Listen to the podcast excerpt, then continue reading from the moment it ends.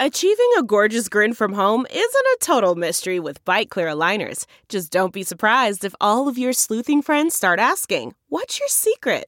Begin by ordering your at home impression kit today for only $14.95. Byte Clear aligners are doctor directed and delivered to your door. Treatment costs thousands less than braces. Plus, they offer flexible financing, accept eligible insurance, and you can pay with your HSA FSA. Get 80% off your impression kit when you use code WONDERY at Byte.com. That's B-Y-T-E dot com. Start your confidence journey today with Byte. The comfort of your favorite seat is now your comfy car selling command center, thanks to Carvana. It doesn't get any better than this. Your favorite seat's the best spot in the house. Make it even better by entering your license plate or VIN and getting a real offer in minutes. There really is no place like home. And speaking of home, Carvana will pick up your car from yours after you finalize your offer. Visit Carvana.com or download the app and sell your car from your comfy place. Delve into the shadows of the mind with Sleeping Dogs, a gripping murder mystery starring Academy Award winner Russell Crowe. Now available on digital. Crowe portrays an ex homicide detective unraveling a brutal murder he can't recall. Uncovering secrets from his past, he learns a chilling truth. It's best to let sleeping dogs lie. Visit sleepingdogsmovie.com slash Wondery to watch Sleeping Dogs, now on digital. That's sleepingdogsmovie.com slash Wondery. Welcome to episode 250 with my guest Haydn uh, and his girlfriend Rama, who uh, sits in on the interview.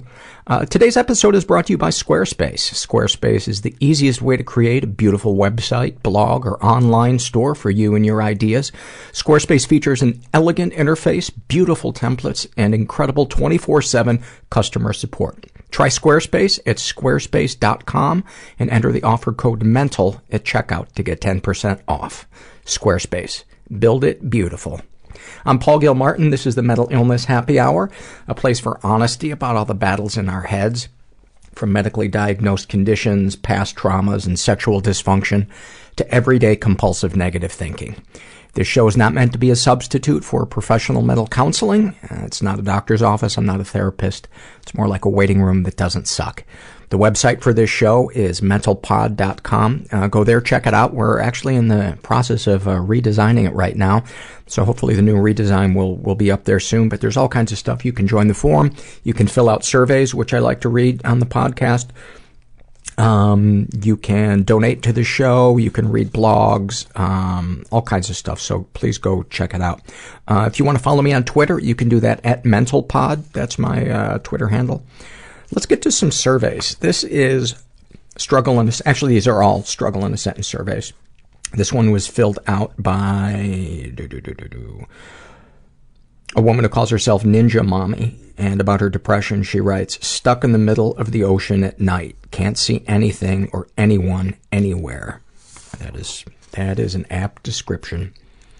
This is filled out by a guy who calls himself Eric Han- Hansen.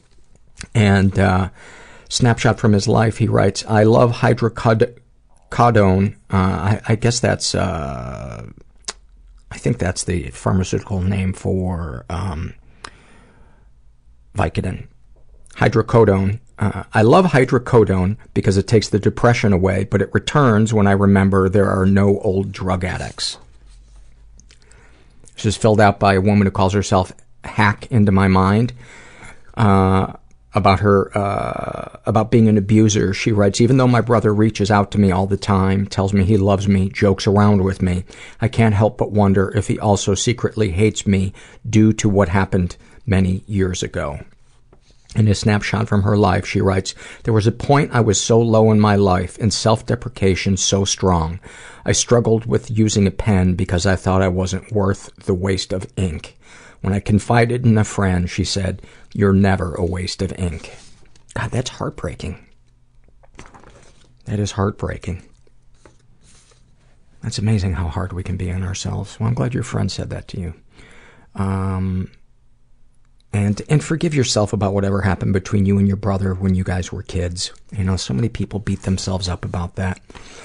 And if you want to get it off your chest, whatever it was that you did to your brother, um, you know, apologize. This, I love this person's name. This guy calls himself Pacific Northwest. And about his anxiety, he writes, I'm a tissue paper man in a sandpaper world. Anything I might touch has the power to destroy me.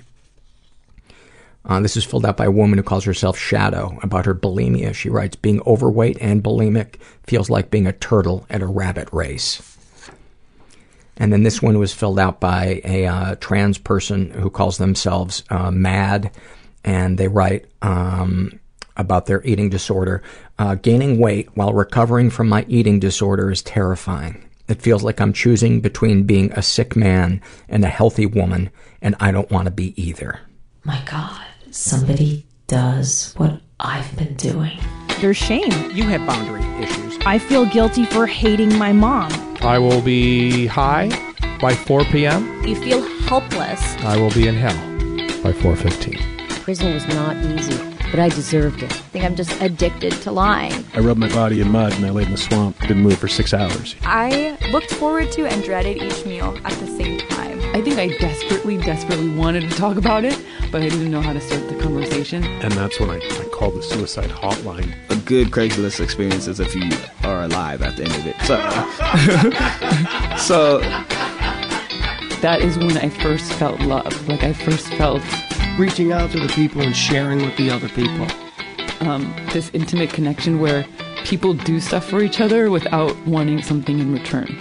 Yeah, I just I surrendered. I think I was 28, and that was the first time I ever experienced that, and it was amazing. I'm here with uh, Hayden and uh, his girlfriend Rama, who we've also recorded. Um, and probably would have aired that before this episode, but possibly not. It's also possible that this episode will air first. Um, but we're here in Brooklyn, and um, you guys have been together for nine years. You live together. Um, yes, nine years. It's going to be nine years in December. You met when you were just kids in uh, Miami. Were you both in high school? We met actually in middle school when we were in eighth grade. Okay. Yeah, I used to tease her a lot, and she hated me. He used to throw spitballs. He used to throw spitballs at my face. Apparently it worked. Apparently right. it worked. The romantic start. Uh, Hayden, your uh, parents are Colombian. Right. Um, but you were born here in the States? No, I actually was born in Colombia as well, until Okay. I, and I grew up there until I was 10 years old. And which city? In Bogota, the Okay. capital. Um, you were recently diagnosed uh, as bipolar 1 That's right. uh, after a hospital stay. Yes. And it seemingly came out of nowhere in, in terms to, to you and Rama. Uh, but as you look back on it, apparently there were warning signs that your mania was was building. Um, when did you first know that something was, was was happening to you with with your emotions that was beginning to feel unmanageable or, or different? Um, I think it was pretty close to the episode, actually. It was, I think, I would say a week and a half, two weeks before the episode, Um, that I really felt that the emotional impact of everything was too much to bear. And that's when I was mentioning to you earlier. I think that's around the time when I realized I needed help, and I told Rama, I want to see someone. Because you were beginning to have uh, psychosis. Yeah. Well, the psychosis came after the emotional. So I think there's like a series of events. There's like a series of events. So it was November, your sister was getting married, and then right after was Thanksgiving, and then we're going to come back to New York, and then you got hospitalized the week after, and then at the end, um, it was Christmas. So there was like these two months that were sort of like the peak, I would say, of your mania. Probably your sister's wedding. Yeah, I think that's where it really began. My sister's wedding and talking to therapists and, and stuff. They usually they usually say that's the, one of the triggers that that sort of blasted my full blown mania. Uh, and um, I think looking back, I would say that's when everything became sort of like a whirlwind.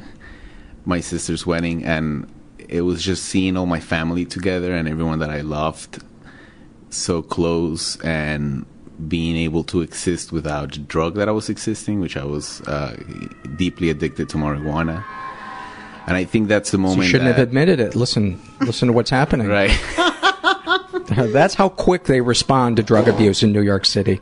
And maybe we should close those. well timed, though. yeah, that's what I heard. When's the? But yeah, and and so seeing my family sort of exist so so healthily, and me being so addicted to marijuana, uh, I think that's the first time that I got an inkling of something's wrong here. And so that week when we came back, uh, well, then we came back for my sister's wedding, and then the week following was when the mania really became Well, you had a mini episode during Thanksgiving. Right. Well, actually, and thinking back even before that, I had a mini episode of the airplane coming back from Colombia a year before that. Do you remember when I started crying about Sebastian? Yeah. So we were. We were in Colombia, and one of the kids, uh, we went to Villa de Leyva, which is this town three hours north of Bogota, and we had a guide in one of a horse in, in a horse tour, uh, horseback riding tour, and the guide at the end of the of the of the tour asked us for you know the price of the of the of whatever we had done, and then I gave him uh, an, a really good tip. We gave him like a really generous tip because he was 15. He was a kid. He was like He was a kid, yeah. old. And I remember he he went he went to his to his boss and then his boss took all the money. Right. He just took all the money from the kid and left him without anything. And then the kid came to explain that it was because he had a debt that had hadn't been settled. And it was just I mean one of those moments that you just in in complete anger with the world of the injustice of this 15-year-old being robbed by his boss. And then we went back and gave him again another tip and then once we were in the airport at, at the in the airplane about to take off This was like 2 days later we flew. Right. When we were taking off, then you started crying. I started crying uncontrollably, and I couldn't hold back my tears at all. I mean, I started. So- I, it came to a moment that I was sobbing, and I think that was the first time I noticed there was something deeply affecting me. And now that I think back on it, in, in hindsight, I realized that it was the mania that had. I mean, and it was like part of my my disease, which is you know, the the overblown emotions. So I think that was the first time that I experienced something firsthand that I could tell, oh, that's that's bipolar. and that was how long ago, that episode? that was Three two years? years, three years. It wasn't last the year before, the year before that, I think. So it's going to be three years this November.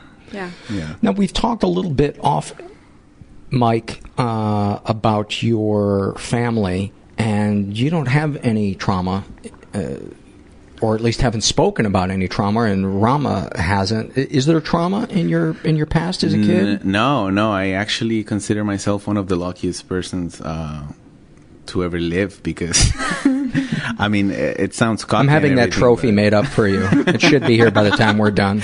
and I say that because, in contrast to what Rama has gone through, and I think f- through what most people have gone through, my childhood was just a dream. You know, um, I had the most overprotective parents that anyone can have. They live for us, for me and my for my sister and I. Um, so no, there's no trauma that that that triggered anything that I've gone through. I think the most traumatic experience was probably moving to the States. Right. When you were like nine or 10.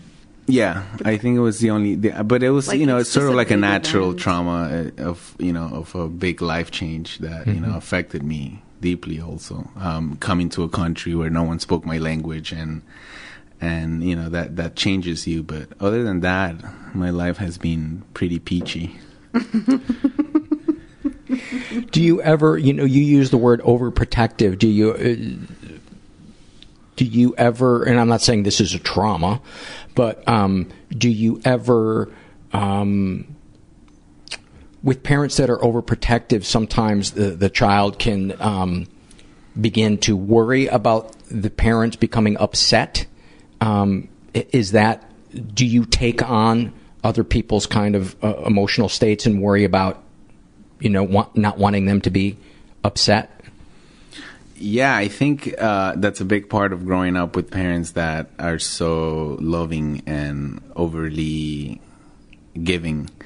Um, I do, I do, and I think um, throughout my life, I've always recognized that my life is a lot better than, for example, my cousin's life that I grew Mm-hmm. up with. Um, and I think that always affected me deeply also in saying like, oh, there's a big injustice in this and there's a lot of things that are wrong with the world as I, as I saw it even as a child. And I think that did sort of endowed me with this sort of responsibility to look out for others. Um, and I think it gave me a, a, God, a savior complex. I think so too. And I say that because before we started dating, and we, we started dating when we were 19, so first year of college. And we went to high school together, really good friends during like junior and senior in high school. And he was really into this girl. And um, she had some, you know, she had some issues, you know, and he felt like he had to be there to help her and be there for her and quote unquote save her almost in a way. And um, that didn't work out. And then when we started going out, it kind of felt the same because I was a basket. I am. I am a basket case. You actually have the license to prove it. You just finally you passed your boards, your basket case boards. Insanity. You just show up. You show up and you go, "I can't do this." I go, "You passed. Yeah. You're certified." so he, he had that. You know, he was extremely protective of me, and he constantly. But it wasn't like in a in an overbearing way. That's like, oh my god, just stop trying to save me. It Mhm. wasn't like that. It was more in a very like loving and and just like concerned way, you know, just kind of trying to open my eyes to the reality. Not so much, you know, do this or do that, but just, you know, bringing in his perspective and telling me, well, maybe you should analyze things from from this side. You know, I'm outside the box, you know, and really trying to help me.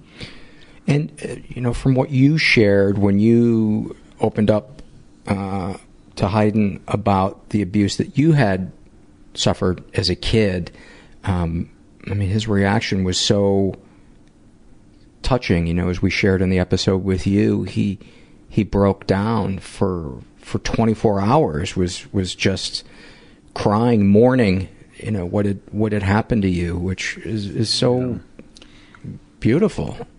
Yeah, and in hindsight, also part of you know being bipolar in a way, like feeling emotions extremely like deeply and um, for long periods of time. it's one of the superpowers. yeah, Complete Haydn, emo- Haydn, unbridled emotion.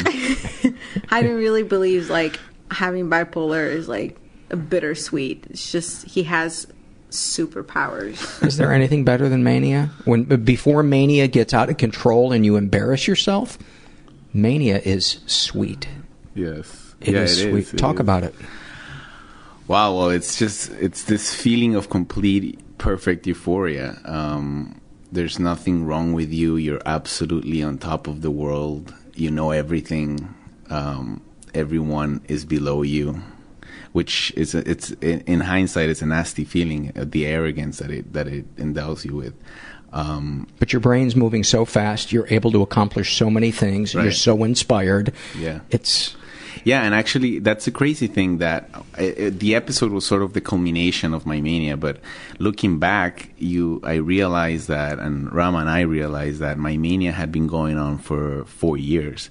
Ever since we moved here, probably. And even before that, in college, my last year of college, which was the year before we moved here to to New York in 2011. So all of 2010, I was writing plays in a in a in a in so prolific that it was absurd for someone my age. I was writing 60 pages a week nonstop. Uh, I wouldn't sleep. Wow. I would just go page after page after page. And, you know, it was everyone in my family always saw that as, oh, he's so talented, you know. He's, he's so focused, so he's so driven. And uh, even going back before that, uh, the times that I would learn guitar, I would just close my, you know, close the doors of my room and stay there for hours playing guitar and this obsession with perfecting everything that I was I put my mind into. But yeah, so I think the, the, the mania started the year I graduated college. I was just writing insane amount insane amounts of work. Then after that, I went on a trip through Europe and I spent almost three months getting drunk every day in every city that I visited, and still managed to get up the next day to see all the sights. Um, so and and again, everyone just re- thought that's oh that's Haydn. He's so full of energy. you know, he's just he's just this. He has this angel on top of him, and the angel was bipolar. Um, so yeah, and then we got here to New York City. Uh, I was just involved in everything. I was. Uh, towards the end, I was involved in about three the- theater projects, uh, a band project, and two part-time jobs. So I was working full-time while maintaining five other projects on the side. And I don't know when he slept. what no what kind of sleep were you getting? I wasn't None. actually. Uh, I would sleep maybe four hours uh, on a good day. I would go to sleep at four in the morning, get up at ten, uh, usually. So um, sometimes I wouldn't sleep at all, and I think the weed was actually helping me a lot in doing that too. Um, that's why I became so deeply addicted to it because it was sort of regulating everything that I did. If I was too tired, I would smoke weed, and it was like I had done cocaine. Really? It didn't. It didn't. It didn't. I, weed has. I. I've never had the experience of weed dumbing me down. It's. It was always on, on the other end. The contrary. It was always lifting me up every time I smoked, it was like a surge of energy. Um, Rama would go to sleep uh, just knocked out, and I would stay the whole night just awake, smoking weed and doing everything that I had to do. You know, writing again, uh, playing guitar, writing songs. Sometimes just mindlessly watching TV. And would you feel that your body needed rest, or did you feel that you didn't need rest? Because I know a lot of times people with insomnia want, they're tired, but they just can't sleep. Was that your case, or did you just not want to sleep? Well, in the three years here in New York, I was uh, sleeping. I, I never felt that I needed sleep at all. I mean, I just whatever I slept was fine by me. I never, I, I never thought of going for something that made me sleep or going asking a doctor to give me something for sleep or or anything like that. Once the mania hit, uh, the the the psychotic episode started. That's when I started feeling my body being drained by all the energy that I had, and it was the first time in my life that I experienced sugar that I experienced sugar lows. And that's the only thing that you I feel you experienced what sugar lows. What do you mean when you Like- say sugar lows? I just it came to a point that I felt my body was running out of energy, like Okay. fuel. So I would just go for a Coca Cola and just drink a whole two liter of Coke. Uh, or coffee. or coffee. Like take 10 espressos. Wow. Right. And I would just, my body would keep going like that. Then when the psychotic episode started, I did sort of miss sleep because it was like, it was just so overwhelming, everything that was going on, that I, I wished I could sleep. But I didn't. It was just, that was the moment that not for a single second I would get a, a, a, an, a you know. Wow. Yeah. I think it's funny because when we were in college, for example, and we went to different schools, so he had to drive six hours to see me. And every time he would come, um, he would just sleep. He would sleep a lot, actually. and even before that, he would sleep a lot. He would go through like these, and in hindsight, of course, through these sort of, you know, days that he would just sleep a lot, like weeks he would just sleep very well and nap during the day and constantly be sleepy. And we'll watch a movie and he'll fall asleep. To all of a sudden being this guy who just could stay awake and like the whole night and then go do a show at the theater and come back home and take like maybe sleep two hours and then go back to work the next morning. Do you remember those periods when she's talking about when you were sleeping a lot? Did you feel depressed? I did actually, but um, in and in hindsight, it's it's all depression, and that's another thing that was one of the shocking things about finding out that I was bipolar one, is realizing that all those moments in my life when I had slept a lot was just depression being manifested through my you know through my sleeping p- pattern, and I do. I and and and, the, and if and if I if I look back, I realize that every time I was sleeping a lot, it was just uh, a very sad period of my life. Like Rama was mentioning, when this girl that I tried to save uh, sort Quote of unquote. cheated on me.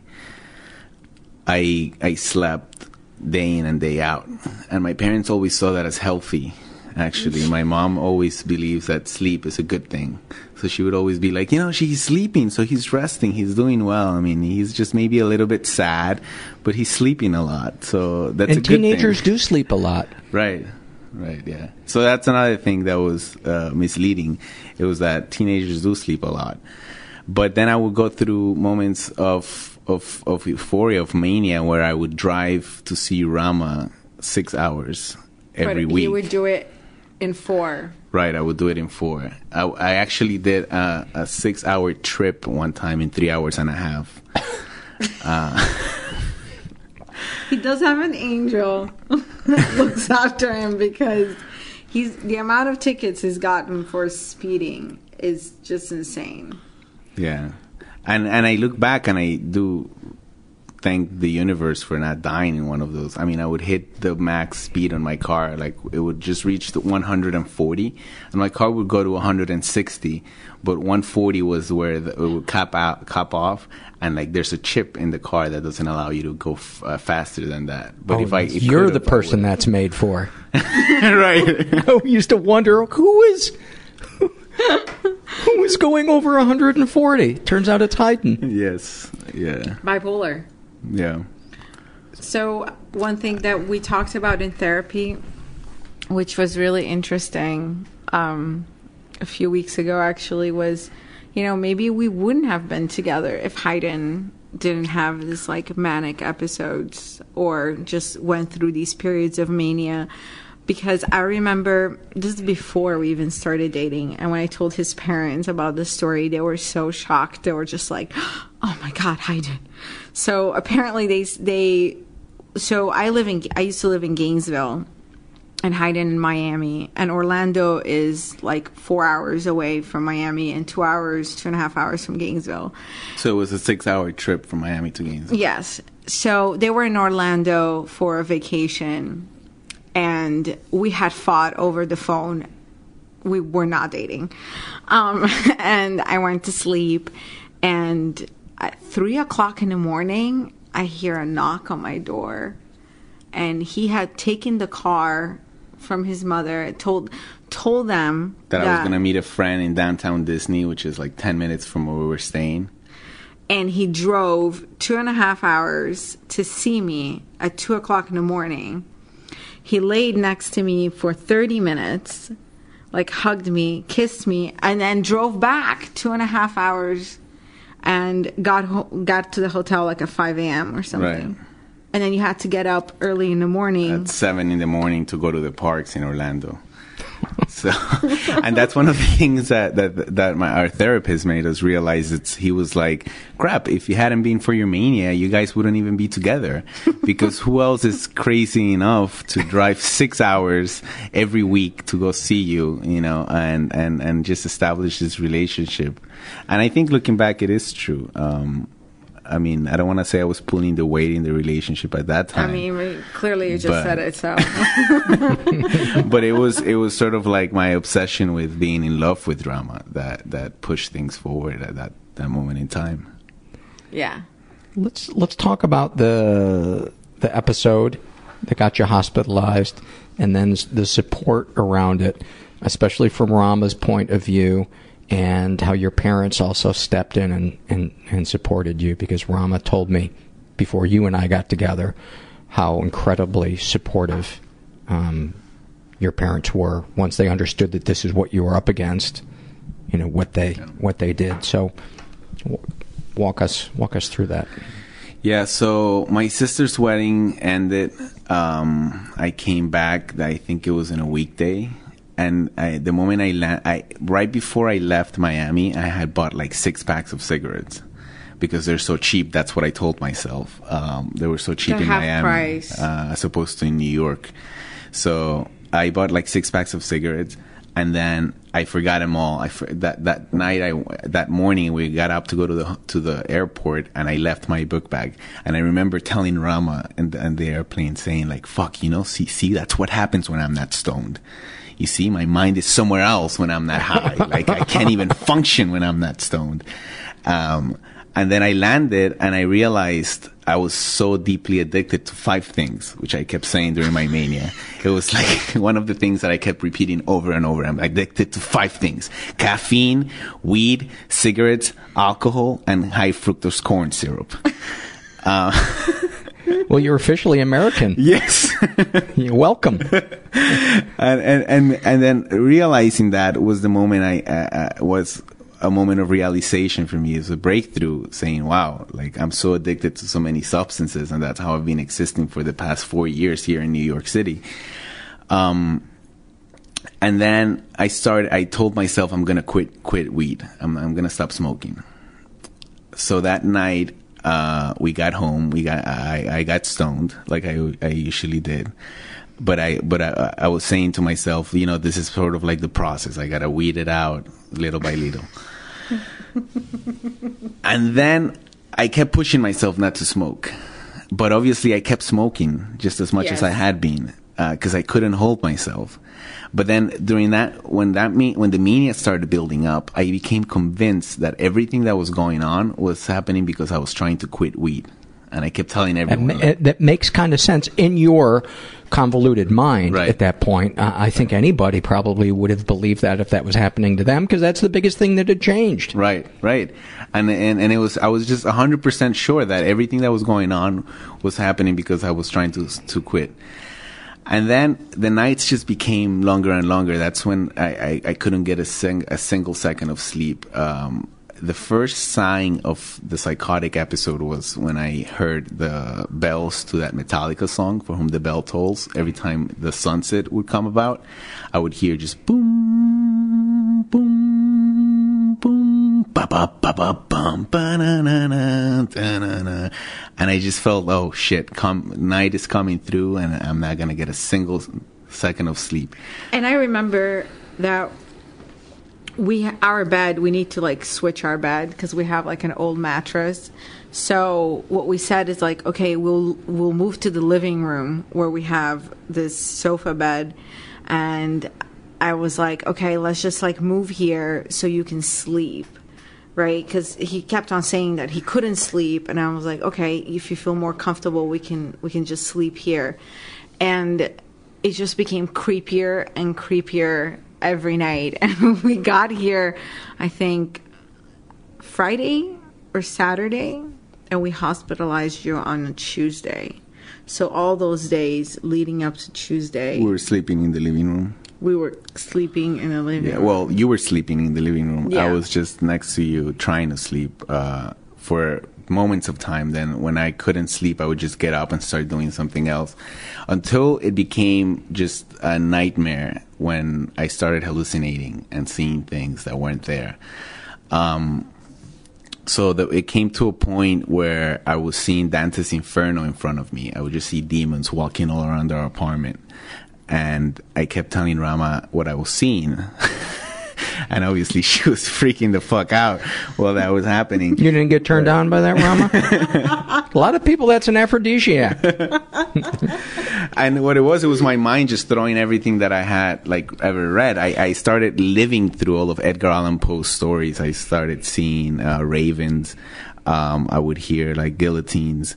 It was just like everything coming to life inside my head, and, and I was seeing it in my in my apartment until I think the the rock bottom of that of those of that psychotic episode was me having my eyes completely open but not seeing anything but dark corridors and and doors leading to memories. And i knew that if i crossed one of those doors i was going to lose my mind i was to just die. That's how i felt. I felt like um, if i if i walk through one of those doors it's my death. I knew that.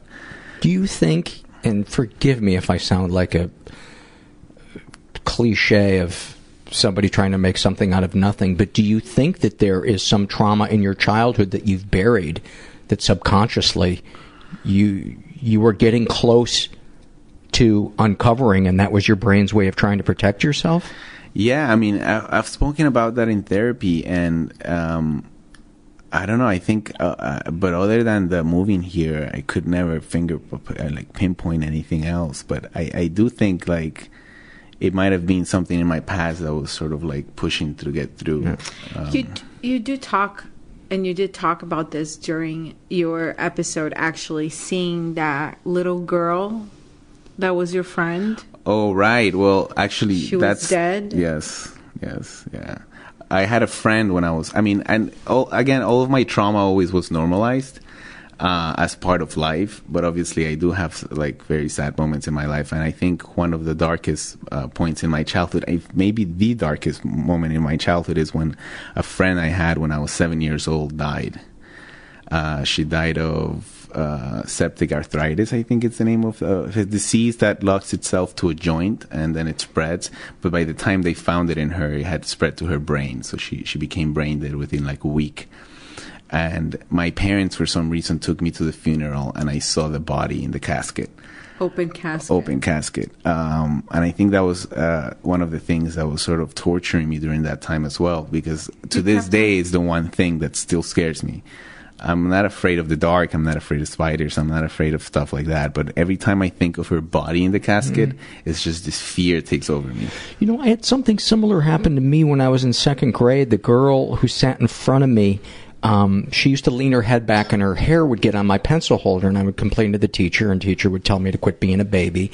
And I remember standing in line for the bus behind her and I remember exactly what her winter hat looked like and I remember thinking to myself, I wish you were dead. And then shortly thereafter she went through the windshield of a car and died. Oh, wow. And I remember I remember her funeral. It was this little tiny casket and I remember they were playing that Byrds song to everything turn, turn, turn. And whenever I hear that song, and probably for 10 years after that happened, anytime I would hear her name, it would feel like a jolt of electricity had gone through me. And it was so, it was much scarier than any movie I'd ever seen. It was much scarier than any boogeyman under your bed. It, it was, um, so I, I, I think I know that I didn't. Fortunately, I didn't have to see her body, but um, death is a heavy fucking thing for a yeah. for a kid. The first time they realize.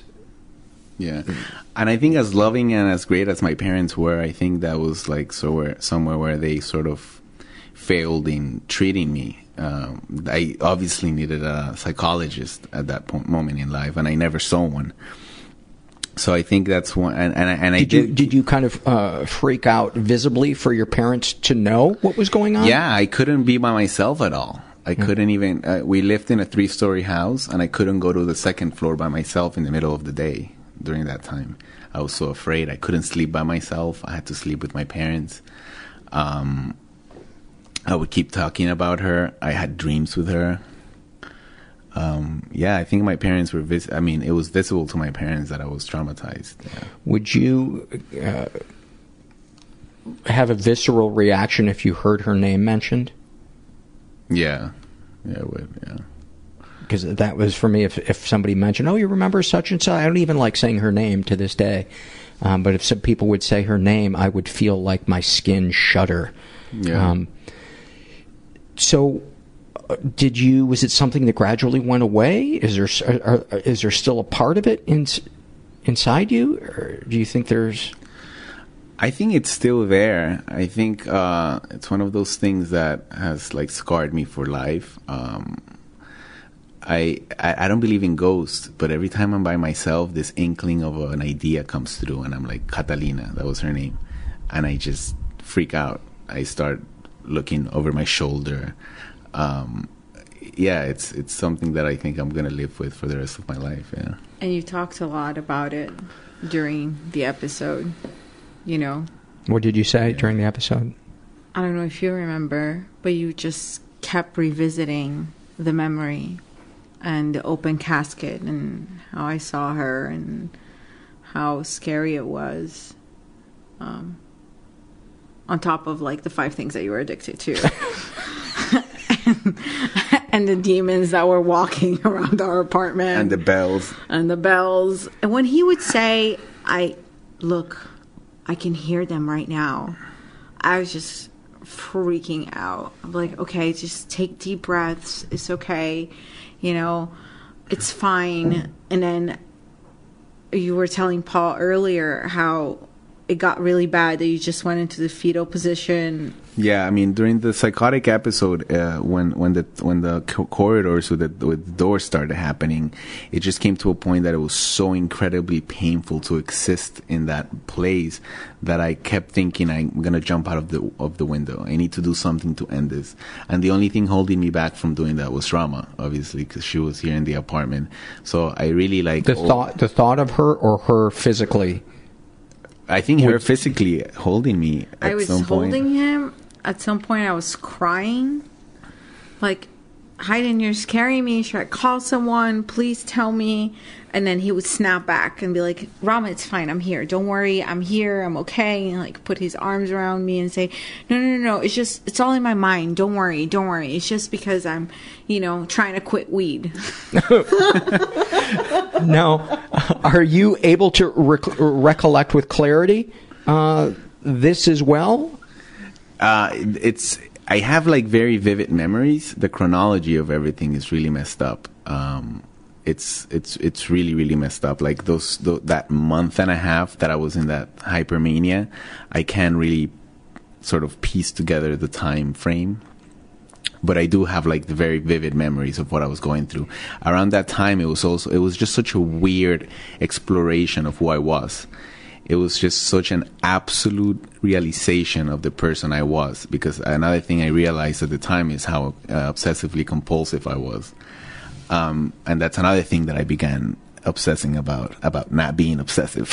Yeah, I don't that work be, out? I don't want to. I don't want to be obsessive anymore. I'm gonna stop all my uh, Rituals. Rituals. So I, I kept saying like because every time I rolled a joint, I had a certain way of doing it. So I kept saying I'm gonna roll it like Gabriel, my best friend, because he knows how to roll joints, and I know how to roll joints. But every time I roll a joint, I'm doing my rituals. So in my head, I was just going through Gabriel's process of rolling a joint, um, stuff like that. I couldn't find a single lighter in my house. There's about ten lighters at that point in my house, and I couldn't find a single one because I didn't have the ritual that would take me to the lighter. What was the ritual to take you to the lighter? I had like I would always put them in in in in the in a in a, a little basket by by our door, or where the where the there was a box that I had full of all my paraphernalia. and I would keep all the lighters there. And since I, I wasn't using that box anymore, I had no idea where all the lighters were. Uh, there was another place by a bookcase where I would keep all the extra paraphernalia that I that I didn't use constantly, and that had also gone out the window because I wasn't fixing it. Um, and and a lot of things I couldn't remember even. I, I couldn't like recall where I would put stuff. Like one time I called Rama freaking out to help me find my glasses over He- FaceTime. He FaceTimed me at work, telling me, "Please help me find my glasses." And it was just through FaceTime, and I was like, "Okay, well, go around the room, go around the room." And he couldn't find his glasses, and of course, I couldn't find the glasses for him because I'm not there. and I'm just trying to, you know, be like, okay, it's okay. You're gonna find him. Don't worry. Did you look here? Did you look there? You know, just trying to calm him down. But once he's up high, there nothing can bring him down. He's just yeah. irritable. You know, he's just annoyed. He's just you know on edge.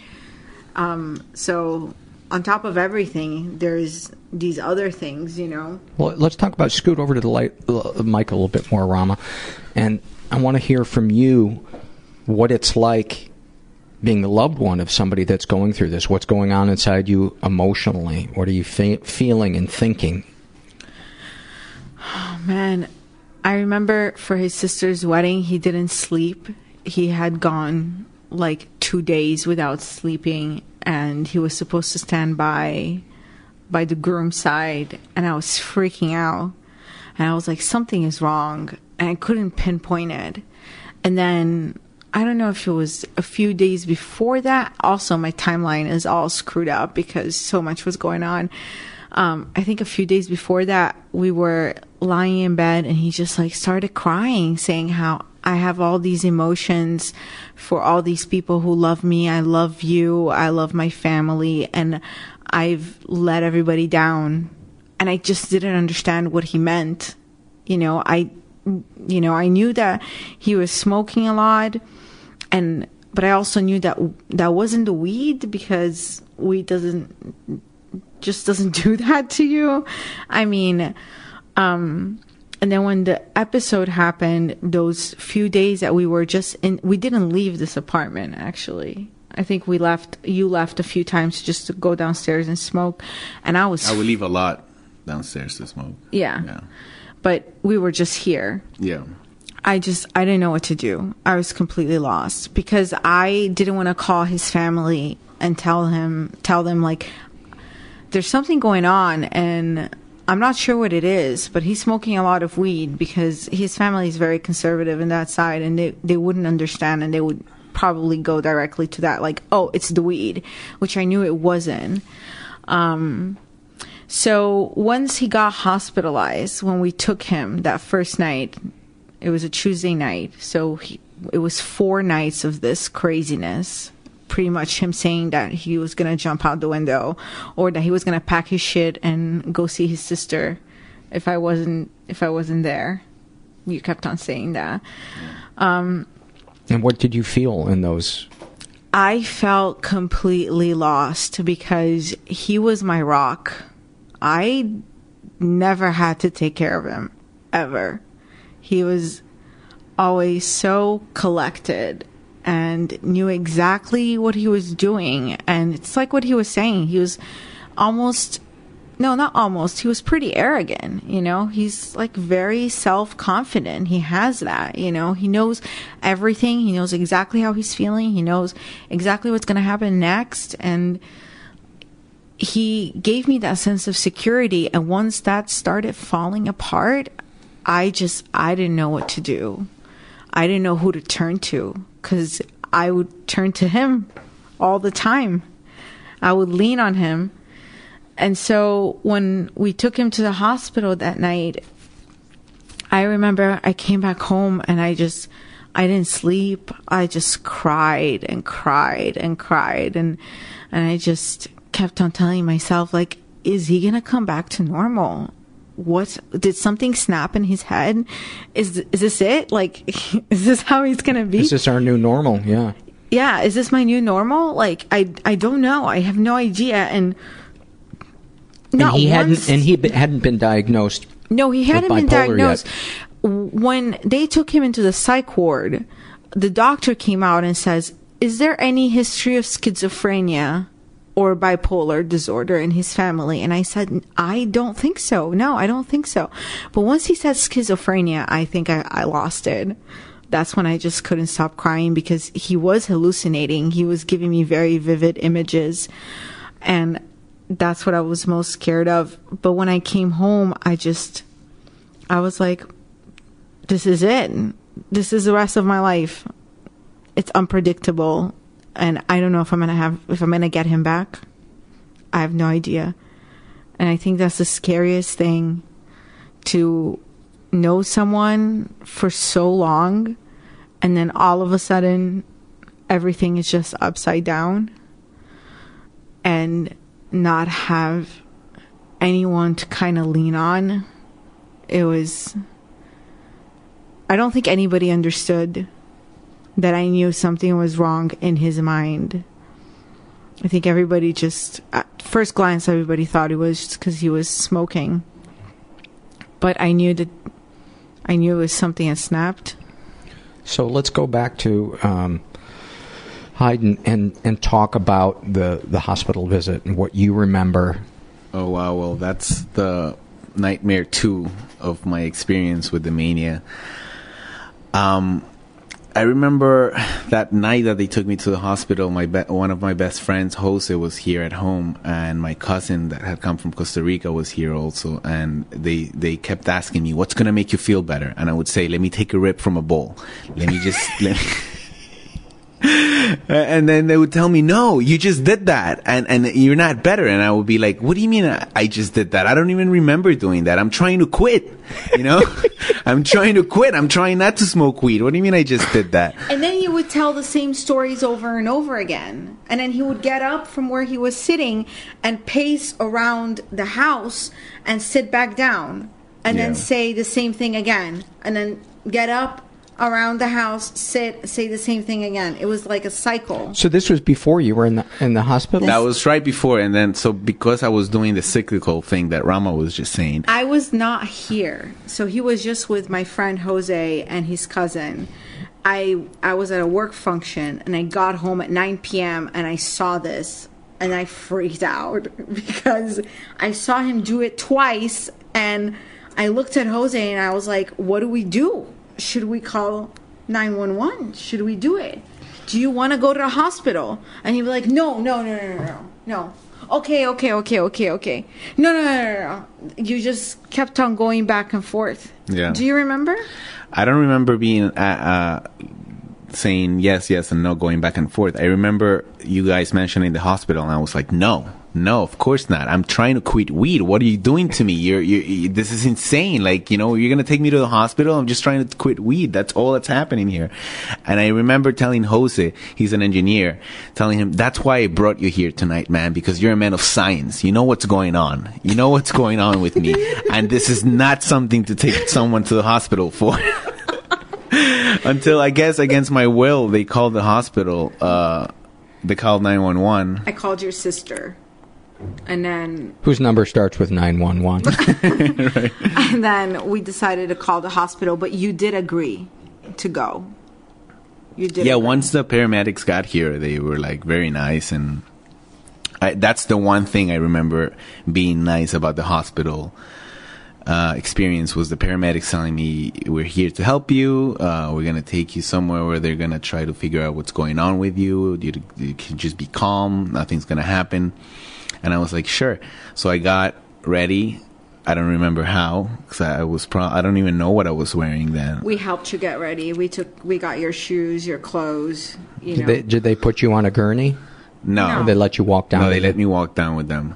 Then they took me into the ambulance, and while I was going, while I was going into the ambulance, I remember thinking, Gabriel, which is my best friend here in New York, is gonna fuck everyone up that's here. Like Um, he's he gonna get so that. pissed with everyone here because I'm trying to quit weed, and they're taking me to a fucking hospital. and I kept saying that over and over again. Like Gabriel's gonna be so pissed, man. Gabriel's gonna be so fucking pissed that you guys are doing this to me. And he couldn't be there because he was working on a theater piece at that time. And so we get to the hospital, and I remember being in in in, the, in a stretcher and seeing Jose, my cousin, and Rama in front of me, like just staring at me, like what's going on with this person. And then I go up to Rama, and you know, Rama comes up to me, and I tell her, "Listen, I'm completely blank minded. My my I, I have reset it myself. I can't remember anything that has happened in the past three years in New York City. All I can remember is you, Jose, my cousin, Gabriel, and Alex, another friend. Everything else that had to do with New York City was wiped out of my mind. And then you kept on telling me, I want you to stage manage me right now. Yeah, so she she told me like you gotta get up, you gotta get up and get dressed. You gotta put this the, the, the hospital clothes on, and and and and I told her, pretend I'm in a play and you're stage managing me. Pretend Martin Balmaceda, one of the directors I worked with, and stage manage me. Tell me exactly what it is that I have to do, because that was the only way I could find for my for my brain to function, because I was so in in such a, a moment in such a like state of complete blankness. It was so weird. It, I remember thinking it at, at the time. I was like, at the moment, I felt like a computer that had been completely re- rebooted. How long were those memories erased for before they came back? I would say like a week. Yeah. That had been terrifying. Yeah, it was. It was. It was. I mean, it was like being somewhere where you. I mean, I didn't know where I was, and I remember thinking, like, "Am I gonna ever get this back?" Was that before they administered any drugs to you, or after they administered? that was before. That was before Yeah. they administered anything to me. Because they took him to the ER. So first they took him to the ER, and he kept on saying, "It's not like he would say stage manage me." And then stay quiet. He would say, "Stage manage me, okay?" And I'd be like, "Yes, okay." So take off your shoes, Rama. You, you understand that you have to stage manage me, right? You understand, right? Like my, my my mind is blank, and he would just repeat himself over and over and over again, and we would take shifts. So I would stay with you a little bit, and then Jose would come, and you guys It's almost like a drunk person. That's what a uh, like a person who's in a blackout drunk. Yeah. That's what they like. My the the one time I was around my dad where he was visibly drunk, he just kept repeating himself. He just kept repeating himself, and it was so frustrating. And he he would tell Jose, Jose, remember? And then he would just like come up with these memories from college, and he would tell him, "That's all I remember. I remember our memories from college, but I don't remember anything else. But I remember you." And then he would switch to his cousin, and he'll be like, "Remember when we were kids?" And then he would just come up with these memories when they were children. And at the same time, while I was going through this, it was like this, this, this, this feeling that I had just taken like five lines of cocaine. Like I felt so good about everything, and I kept telling everyone, like, "Oh my god, weed is the most amazing drug in the world. Look what it did to me. I've got to, I've gotten to a point where I'm like in complete peace with everything. It's completely blank, and everything that I have left in me, it's good memories. I don't have any terrible thing that I could remember. Everything that is inside of me in my brain, it's goodness. Nothing else." wow. Except that there was an old lady who was next to you who kept on moaning. And then you kept on saying, Somebody please take me out of here. Somebody please take me out of here. And then, because she was reminding you of Catalina. Yeah. Rama, I can't, I can't take, I can't. Like, she sounds like she's gonna die. And that was he would say it. that, he would say that so loud where the lady was like, they were separated by a curtain and her son was right there. And he was And I kept screaming like, "Someone, please take me out of this!" And I would keep telling Jose because the, I had three memories triggered by that screaming. It was Catalina, my friend that had passed away. Jose's dad had gone through something that I had helped them in. In it was just this horrible brain aneurysm, and then my mom being hospitalized for uh, an appendix.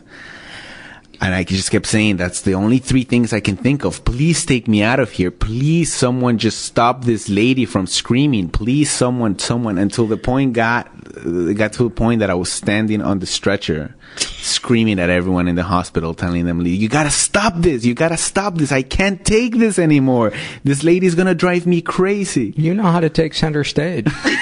you know. You know. And the crazy thing is that he was still at the ER. They they were just processing him to take him to the psych ward. Um, so that lasted for a good hour, hour and a half maybe.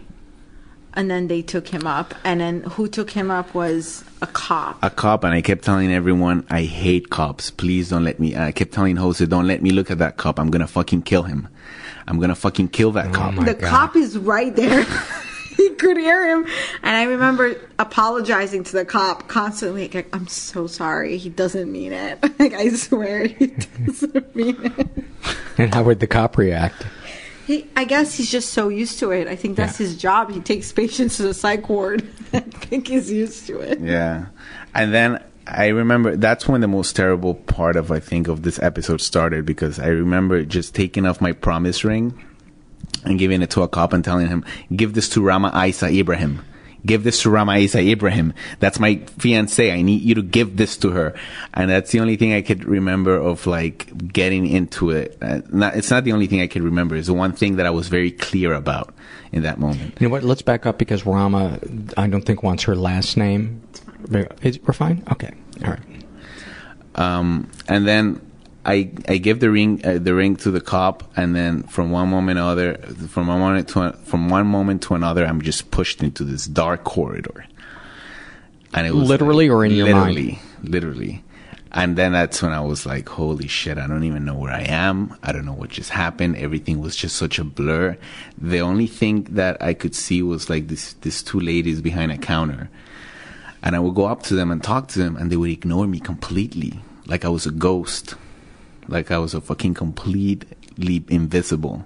They would just ignore me. And was this actually happening, or were you imagining this happening? I think that was actually happening at the psych ward. And I mean, I guess, I mean, it's so it's maybe so it's muddled with maybe a little bit. Yeah. I mean, all I, I remember thinking. I don't know if if you've ever seen Twilight Zone with this episode called "The Eye of the Beholder." where they're in this hospital trying to cure people from ugliness.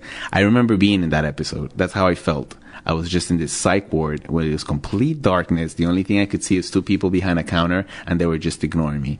And I kept going up to them and asking them, what's going on? Where am I? Where should I go? What should I do?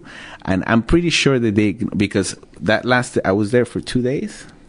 Two nights, yeah. I was there for two nights and that was their MO. It was just ignore them. I mean, obviously there's a bunch of crazy people in this in this psych ward that are trying to get answers, and I'm one more, and they're not gonna sit with me and try start explaining me what's going on. They're just ignoring me completely. And then one nurse came up to me and told me, "This is what's gonna happen." in a little bit you're going to get sat down with a psychiatrist and they're going to analyze your state and then they're going to see what happens next so you got to stay calm and I just kept pacing through the corridors, just pacing, pacing back and forth, pacing back and forth. And you kept on saying you had Asperger's. And I kept saying I had Asperger's. Yes, that's the other obsession that came about around that time. But at that moment, it was just a, a even though you don't have Asperger's. No, but, not okay. at all. No. not one bit. Um, but at that moment, it became sort of a defense mechanism because I was just telling everyone I have Asperger's and you don't know how you're treating me. I don't understand why you guys don't know how to treat someone um, with my condition. So the the psychiatrist came in and and started talking to me and asking me what was going on. And i remember trying to be calm because i was trying to act calm. That was my mo also. I was like i need to act a certain way and I couldn't. I couldn't just. I couldn't even stay seated down. I was just getting up, pacing while I was telling her everything that was going on, and I'm just like, and I think I have Asperger's, and that's why I'm here. I was just trying to quit weed, and this is what happened.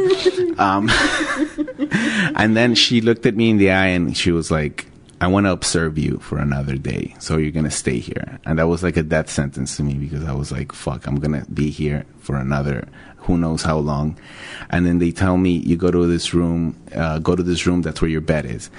And I walk into that room and it was just this smell, this pungent smell of homeless people. I mean, like, you know, I mean, I, I, my heart is with them really because it's people that suffer for so much. But it was just, I couldn't be in that room. I was just like, you know, I gagged the moment I walk in.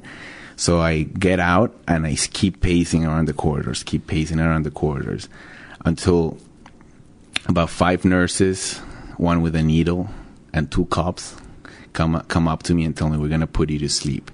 And I was like, no. Are you seriously? I'm trying to quit weed. I'm trying to get off drugs and you're going to give me another drug. That's what I kept telling them. I was like, you people are crazy. I mean, you're going to give a drug addict another drug.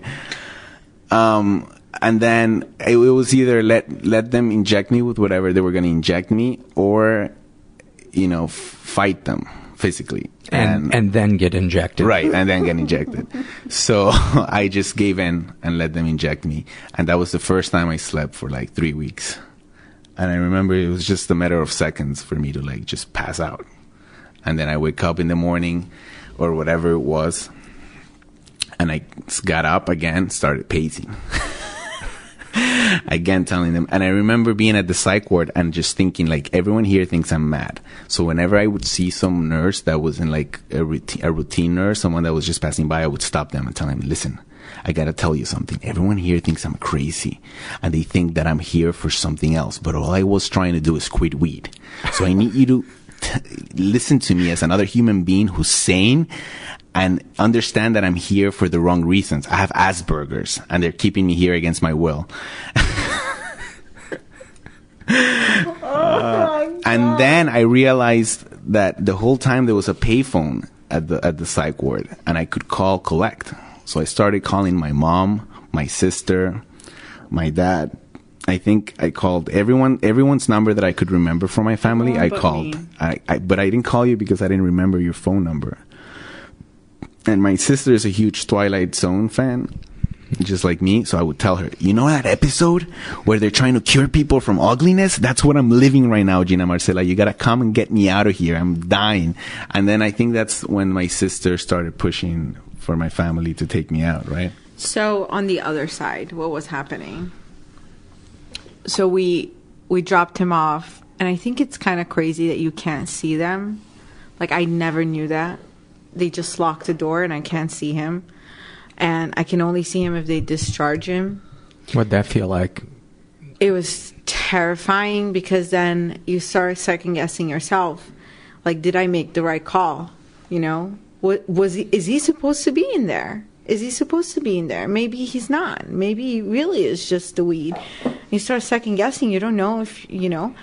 And so, I came home. I called his parents. I told his mother. She flew next day. She was there. She was here.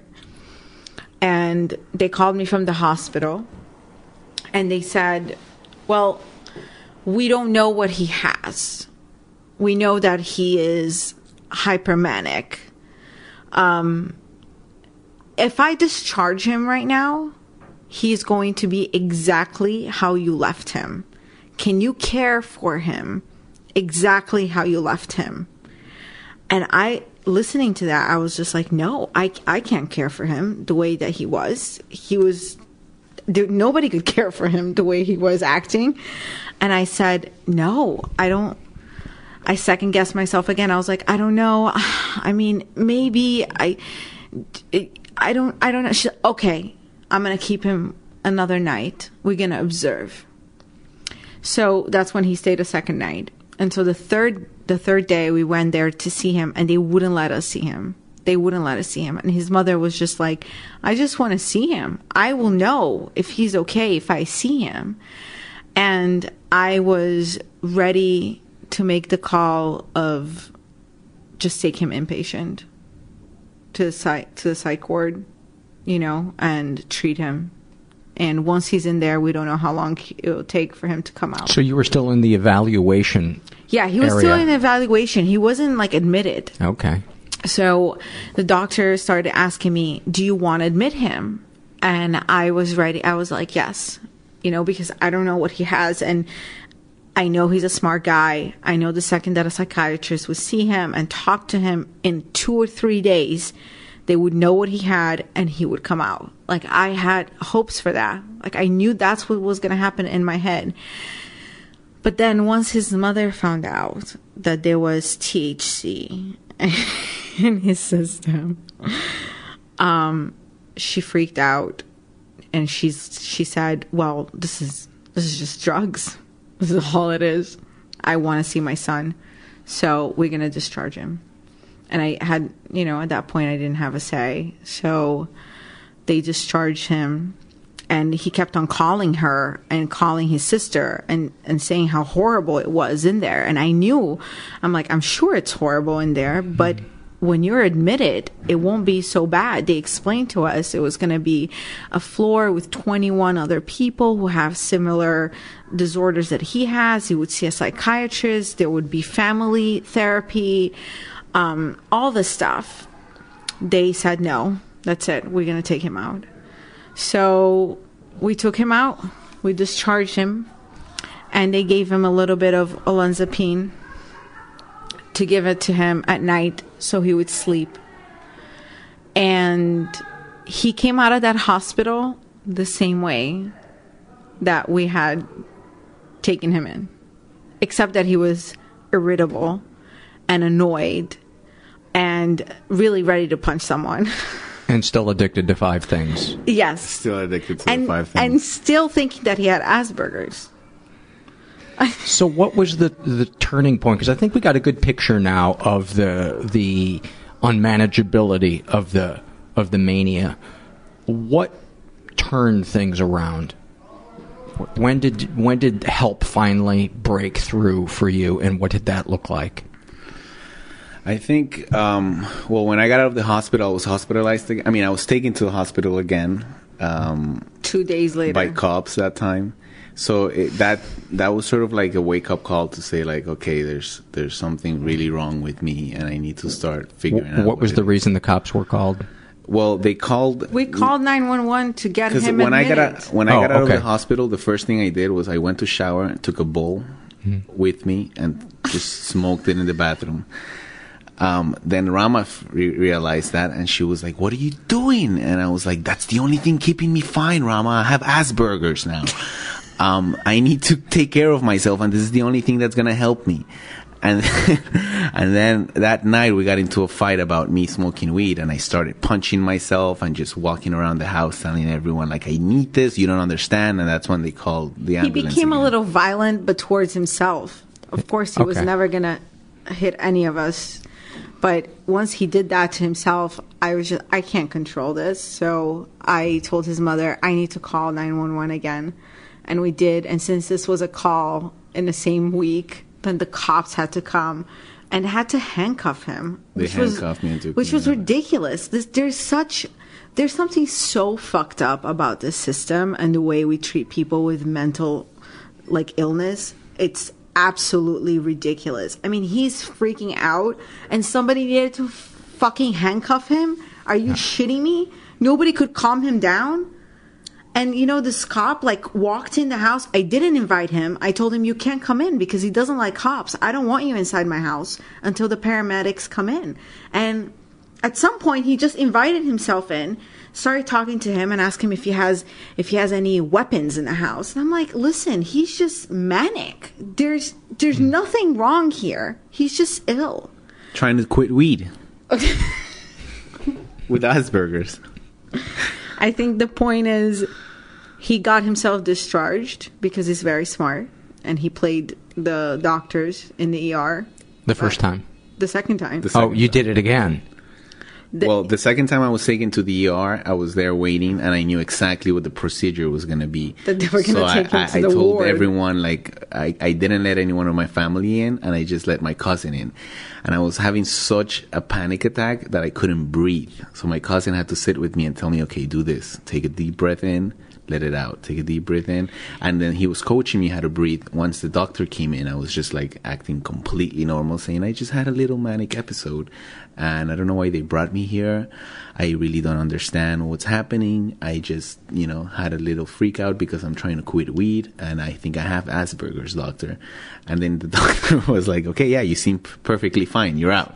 They And discharged, discharged him. me. And it was he's so smart. He said that I was the ex-girlfriend who was crazy, so he didn't want me in. Oh my god. And he said his mother was just driving him nuts, so he didn't want her in. So it, I couldn't believe this guy. What did you Who is- feel? who what did you guy? feel when he just turned around and bullshitted his way out? I was like, motherfucker. Honestly, what a manipulator. And I knew, I knew it was a symptom of his illness. I knew then. I was like, this is, he's ill. Because what kind, after all these years, he wouldn't let his mother and me, telling the lady at the front I'm his ex girlfriend. So, so what turned things around?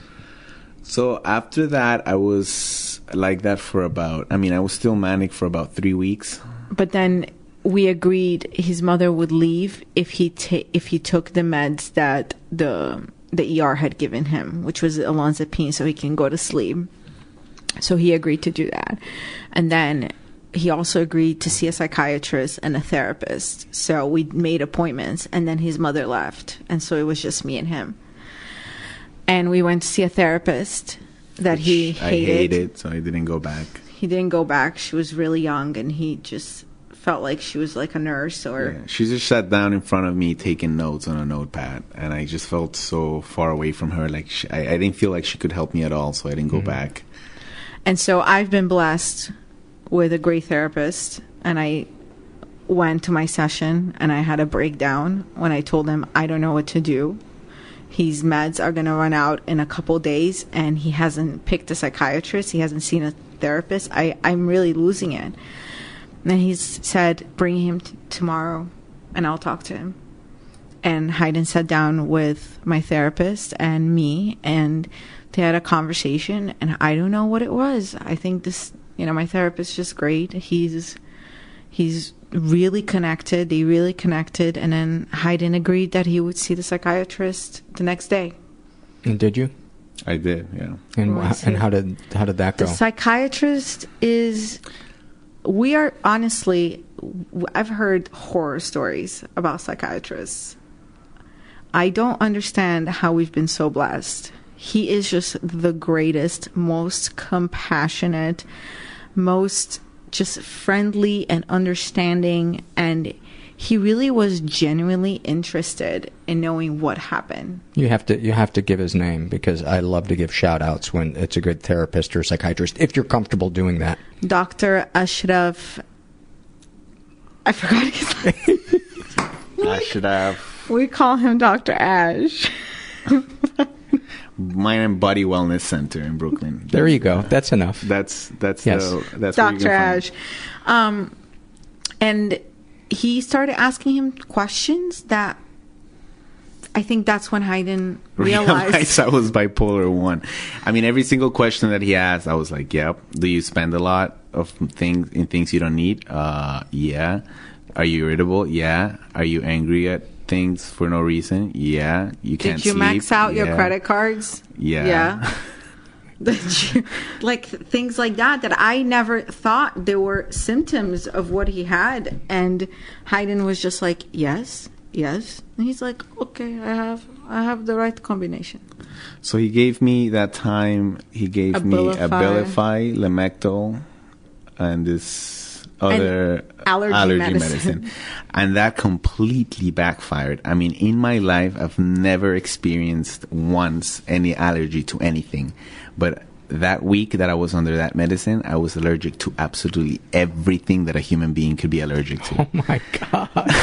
and I couldn't sleep. That would wake me up even more. The the purpose of that drug was to make me sleep, but I would actually be more awake with that with that medicine. And that's when we, we actually had gone down to Miami for Christmas. And for that week, I was a raging alcoholic because the only way I could fall, fall asleep was through alcohol. That he was on the meds and drinking. So the second we came back, and he got claustrophobic in the meantime. So the the ride back on the plane was horrifying. But the second we got back, we went to see Dr. Ash immediately, and he added Seroquel, And that changed. and that was a blessing. And that was the cocktail that worked, yeah. Except that for a while he was blank. You I mean, yeah, it was it was Seroquel is a tough uh, medicine that just completely be kind of sedating, knocks the lights out of you. Yeah, it completely sedates you. It completely makes you blank minded. You can't really bring thoughts about your memories. Actually, start going away. That was, I think, one of the times that I started even thinking like, Is that everybody or just you on Seroquel? I don't know. Maybe I think it might be just me. That's something I couldn't answer. This is an important thing I like to distinguish because I hate to scare people off. No. uh, no, I mean Seroquel trying- saved my life. I mean, Okay. ha- if it hadn't been for Seroquel, I would still be manic probably. I mean, it's just it's just a bad side of and paranoid. So it was yeah. manic and paranoid. So Seroquel was supposed to take the paranoia away and help him sleep. Right. And it did just that. Yeah. But then you would see him and he was just blank for such a long period. I think after such a high mania, it's just you are going to crash. Yeah. And he crashed really hard. And I think that's I think some of your guests have said this in the past like nobody tells you that you're going to crash really Mhm. badly and he did. How did you know what was the crashing and what was the Seroquel? Which one was leaving you? I think it was just the emotional side of depression. I, I had never felt so deeply sad. I mean, I was in a hole. I was suicidal. I, I thought of like you know like I never attempted committing suicide, but I did think of like you know maybe it's just better to die. I would sit by my window, looking out, having a cigarette, and it was just like this deep sadness of everything. And I couldn't find a future. I couldn't find a past. I couldn't really think of anything that would make me again smile. Uh, the only thing I kept thinking is how much I hurt people through my mania. So what what got you then out of that trough? I think it was therapy. And therapy. because I was in Seroquel for a long time, um, but therapy really helped me, uh, like sort of understanding what had gone on, understanding that it was my illness, understanding that hopefully that was a temporary thing, the depression. Um, then I, uh, you know, like just trying to like figure out what the future was, and I think once I saw, like the, the path to something better in future days, I, I kind of got out of that depression, that that deep depression. I still was depressed for months. I would say I was deeply depressed for six months. Yeah. Yeah, The first two were brutal, though. Yeah. I was just I couldn't hold the job. I, I had to quit both my jobs. I was just like so deeply anxious about everything. I, my, I had a pain in my chest the whole 24 hours a day. Um, You cried a lot. I cried a lot. Rama would come home and I would just cry to her, tell her I couldn't deal with anything.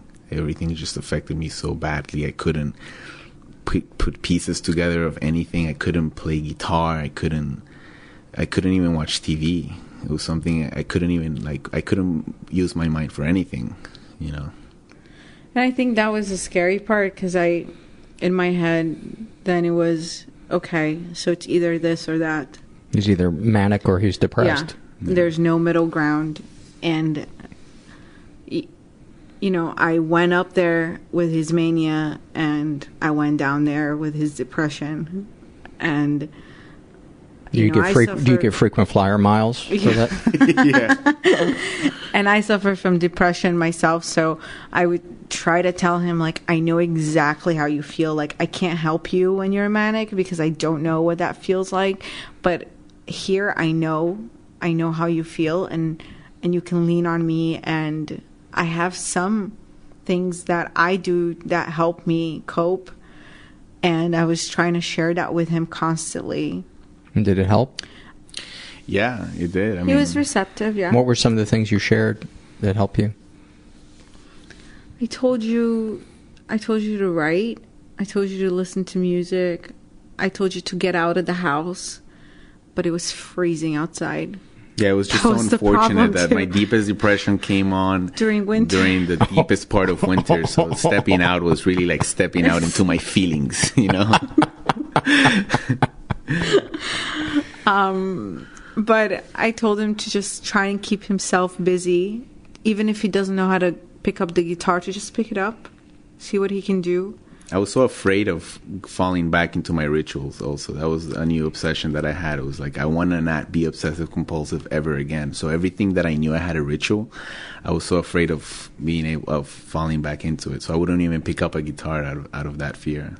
And then he picked up the guitar and then he started writing. And he, one of the greatest songs, like one of the best stuff that he's written, he's written during this period actually of recovery. Um, wrote a lot of music actually. Yeah, and then I started writing a lot of music during that time. Uh, depression really pushed me creatively a lot. I was able to create music. Uh, that was the one thing I cling onto during that time because everything else scared me. But once I got over the fear of like my rituals, I was just writing music, playing guitar all day pretty much. And I really just encourage him to open up in therapy. You know, to be honest, as honest as he could possibly be. And we were going to therapy together because it's what our In- therapist in addition says. to individual. In addition to Yeah. individual therapy, we were going together because we needed to relearn who we are um, As a couple. as a couple and as people because everything changed now, you know? we have to learn this different side of each other. And it's been a crazy roller coaster, an insane journey. And I never thought I would get here. Like, I never, in the slightest, thought that I was going to be able to sit with him and have this conversation very openly and pinpoint what was right and what was wrong and have him be so, you know, stable, you know, without any mood swings, you know, without going up and down. And now that he's here, thanks to the meds and the therapy, I just, the worst is past, Yeah. you know? And I think that's what it is. I think, like, sometimes when you say you're bipolar, people might think that you're a ticking bomb, you know? But he was a ticking bomb before. Mhm. We knew what he had. And now he knows himself better than ever. So many, so many mental illnesses and addictions can be managed So if, if we're willing to surrender to the process of managing them. Absolutely. Yeah. Yeah. And I think it took a while for him to surrender because he had a big issue with meds. Yeah. Didn't want to take the meds, but he I mean, took I was just anyways. also like one of my obsessions was like I was in a drug for so long. I don't want drugs to fix me. Mhm. But you know, it was the only way, really. I mean, it's a chemical imbalance. It's just the science is there. You can't deny it. You know. There's a difference between taking a, a drug to improve your chemical balance to bring you to normal and taking a drug to right. escape reality. Yeah. You know, I like to say that meds help you be on an even keel with reality and uh, you know recreational drugs abusing recreational drugs is a way of running away from, from Yeah. reality Absolutely. And I think once he started performing without having to be high, once he was, he had like a five day show of like his theater piece that went up in a um, theater festival in The New York, Fringe. the Fringe. And he did such a great job, you know, and he was totally sober. You know, that was that was him. And I think it was he just needed that to just know that he could do everything that he wants to do. He can he can succeed, you know, artistically without having to be stoned or without, you know, just mm-hmm. being himself, really, being stable, emotionally stable. And I think that's what he was worried that without the mania, he wouldn't be able to Mhm. do that. Yeah, yeah, and I still miss it. I mean, the mania is still something that I like, you know, miss deeply. It's like uh, it's like a drug that will never be compared to anything that you could take. Um, but it's like, yeah, it's realizing like what you what you were saying, like being aligned with reality and things that are sustainable. And this is sustainable, you know, being being stable. So yeah, it's realizing uh, like overcoming uh, like what Rama was saying. The biggest fear I had to overcome was realizing that I could be myself without the mania, and I could do the things that I loved without the mania, and I could be productive without the mania. And I think you know I'm here. and then you also you don't have to deal with the bout of depression after the mania is over right you know if you don't have those high highs you don't have to experience the low lows when lows. they leave because they Right. do I'm from what I understand about uh, bipolar is there will be if there's a mountain there's going to be a right what goes up a has to deep come valley Yeah. uh, afterwards Yeah. um One thing that I, I don't think we touched upon that I do want to say is I give a lot of credit to his parents because there's such a stigma behind mental illness still, especially in, you know, different communities, but um, I would say maybe in a Hispanic community, maybe in within minority communities, um, there's a stigma attached to mental illness. And I think that his parents are just the most amazing people because the second they realized what it was, they went ahead and they educated themselves about it. His mother read everything that there is to read, found out about every artist that is bipolar, um, started seeing a therapist, um, just started watching videos and documentaries about it, and they have been such a great support to him That's so beautiful. and a great support to me. So every time they will call to check in, they'll call and check in and be like, "How is he doing? Oh, okay. How are you doing? How's everything?" What's that feel you?" like? Because I know you came from an incredibly abandoning, emotionally abandoning environment. It was just, it was amazing. I mean, to know that I was in their minds, and his mother constantly telling me, "I don't don't I don't want you to ever forget that I know what you're going through, and I'm so thankful that you're standing by him and being there for him. Just know that I am incredibly thankful and eternal gratitude, you know, from my side and from my, you know, from his dad's side, and and that's just you know, when we were coming actually back this last time, we're coming from Miami from his birthday, one thing that she said was, "You had to go through all this without without relying on anybody. I can't. Un- I don't understand. I don't know how you did it because." Yes, I, I understand we were there for you, but we are not your your parents, you know, and the fact that you couldn't, you know, call up your mom and be like, I am struggling. I'm struggling with this. This is very painful and I don't know how to deal with it. I think when she said that, I really like I had a little breakdown because um she had she's she's been thinking about me all this time about how I'm doing, you know, not just about him, but really is everything okay with me? Yeah. And I'm really incredibly grateful. Big shout out to our friend Jen, who's been by my side and has been able to really help me through all this. And she called every day. She saw me every day. She asked every day how I was doing.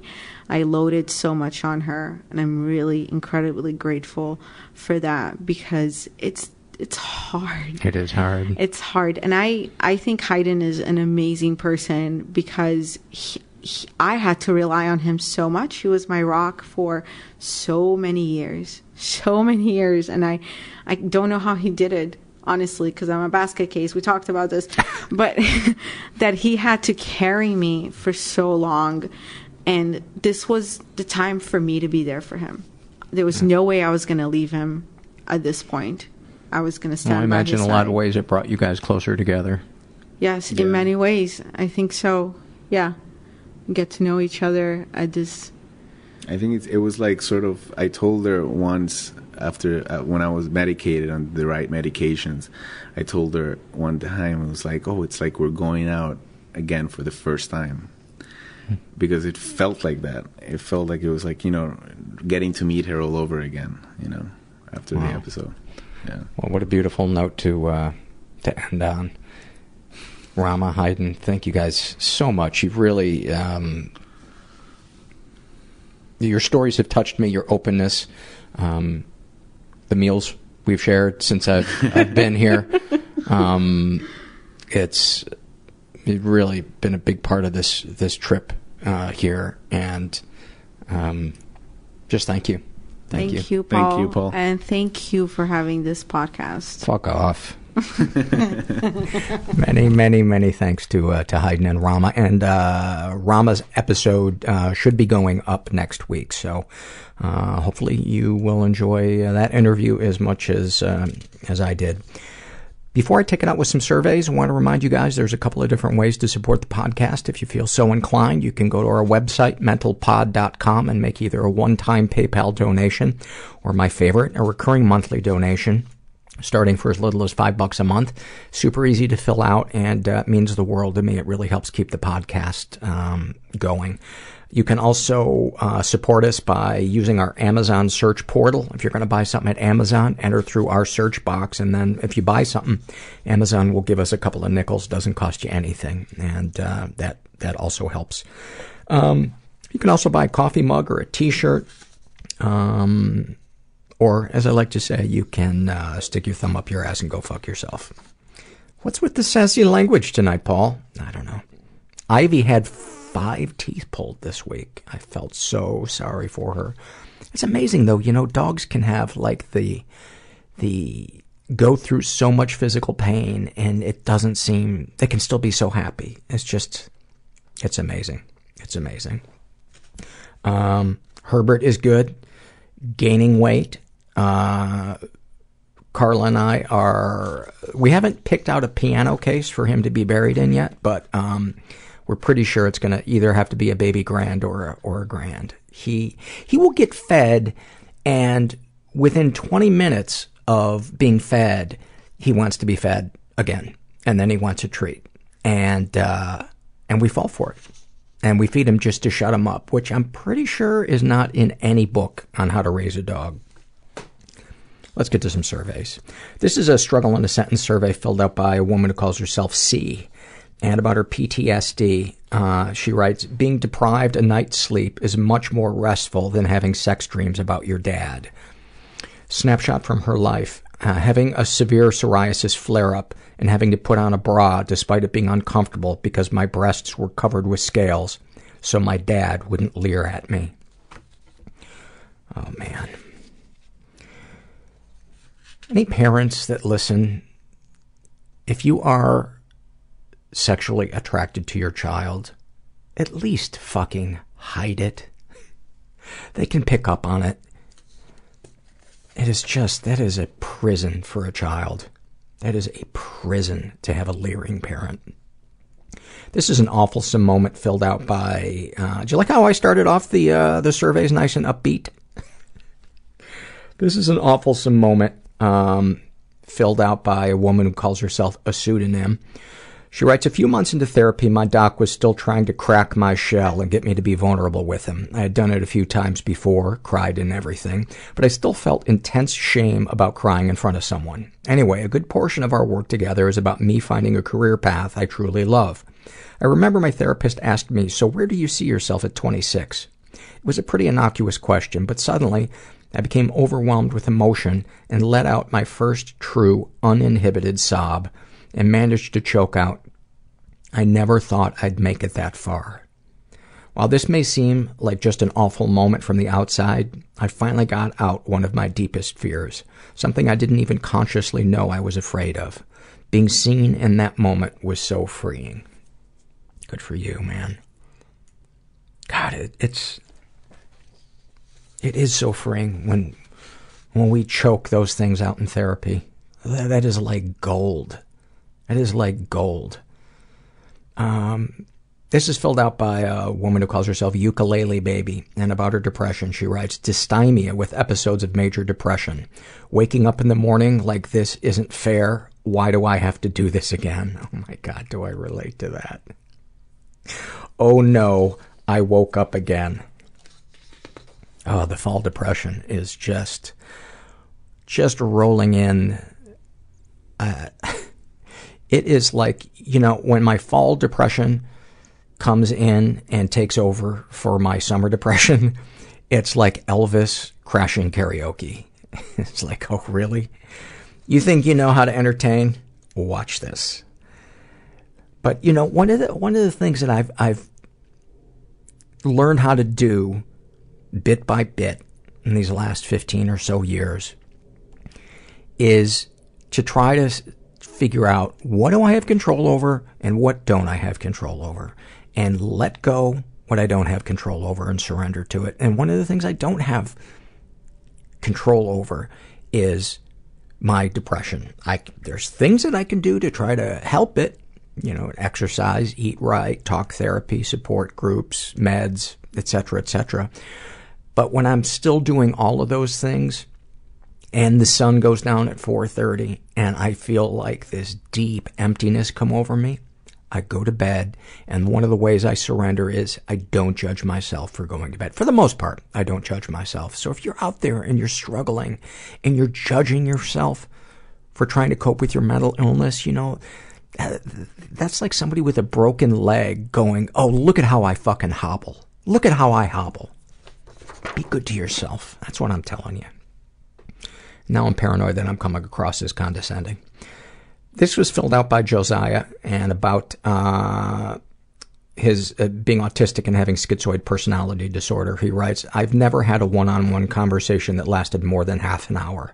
My standard emotional state is best described as beige.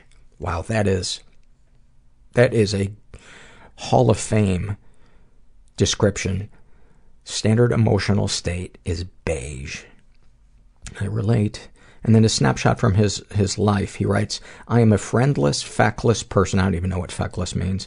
Person uh, working a menial job and living with my mom. I have not vacationed outside of Kansas in the last decade. I have never traveled outside of the U.S. and I do not suffer from any innate physical health issues. I have never suffered bigotry. I've never been abused.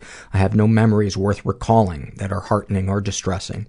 I have no stories to tell. I am only a human being by technical definition. And you are being way too fucking hard on yourself. Dude, you have autism and schizoid personality disorder, and you're like, oh yeah, but I don't have any innate physical issues. Dude, th- those are, that is, that is a heapin' helpin' of stuff to deal with.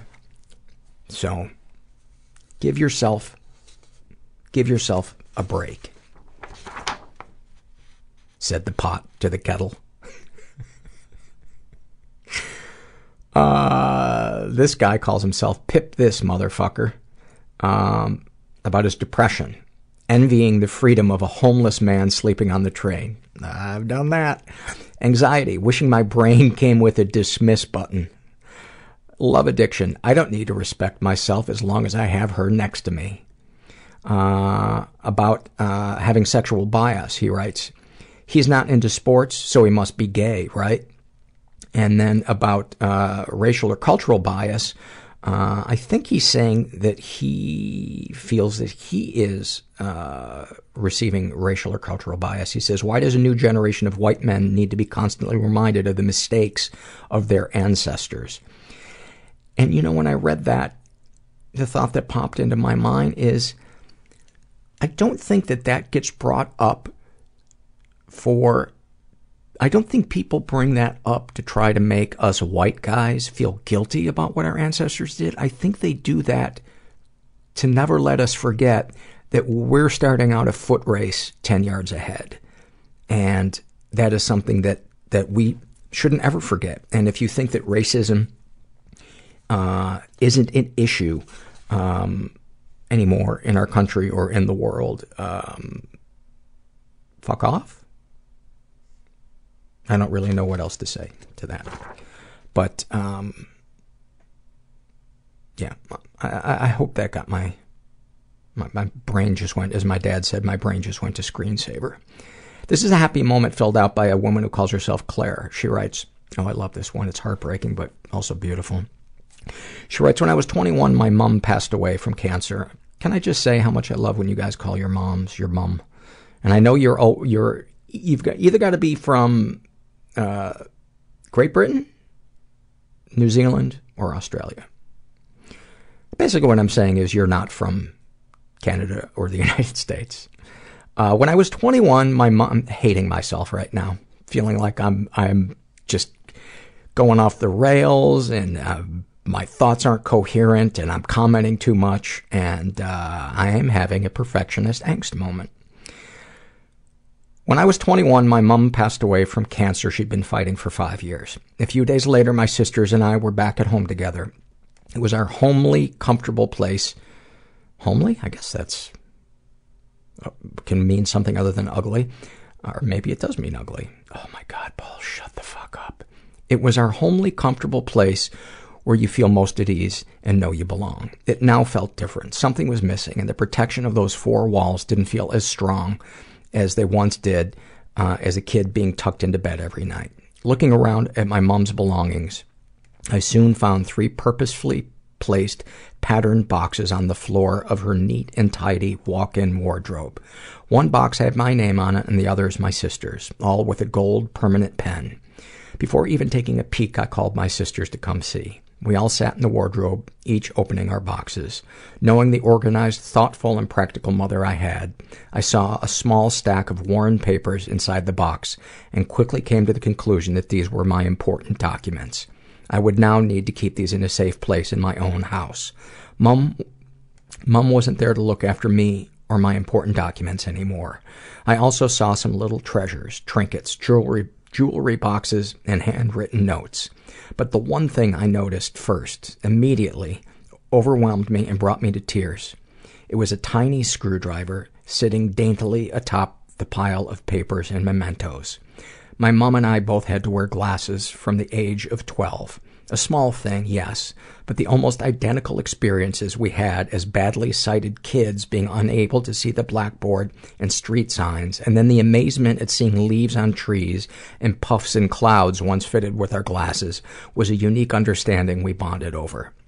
That tiny screwdriver tightened the screws on the glasses I was wearing, and Mom knew I would need it. In a split second, that small gesture told me how loved and cared for I was, and also that she was gone. Yes, I would have to look after myself now, but mostly I just felt so lucky to have had such an amazing mom for 21 years. Oh, that is so beautiful. Probably should have ended with that one. This is uh, from the What Has Helped You survey filled out by a woman who calls herself podcast listener. How did you come up with that name?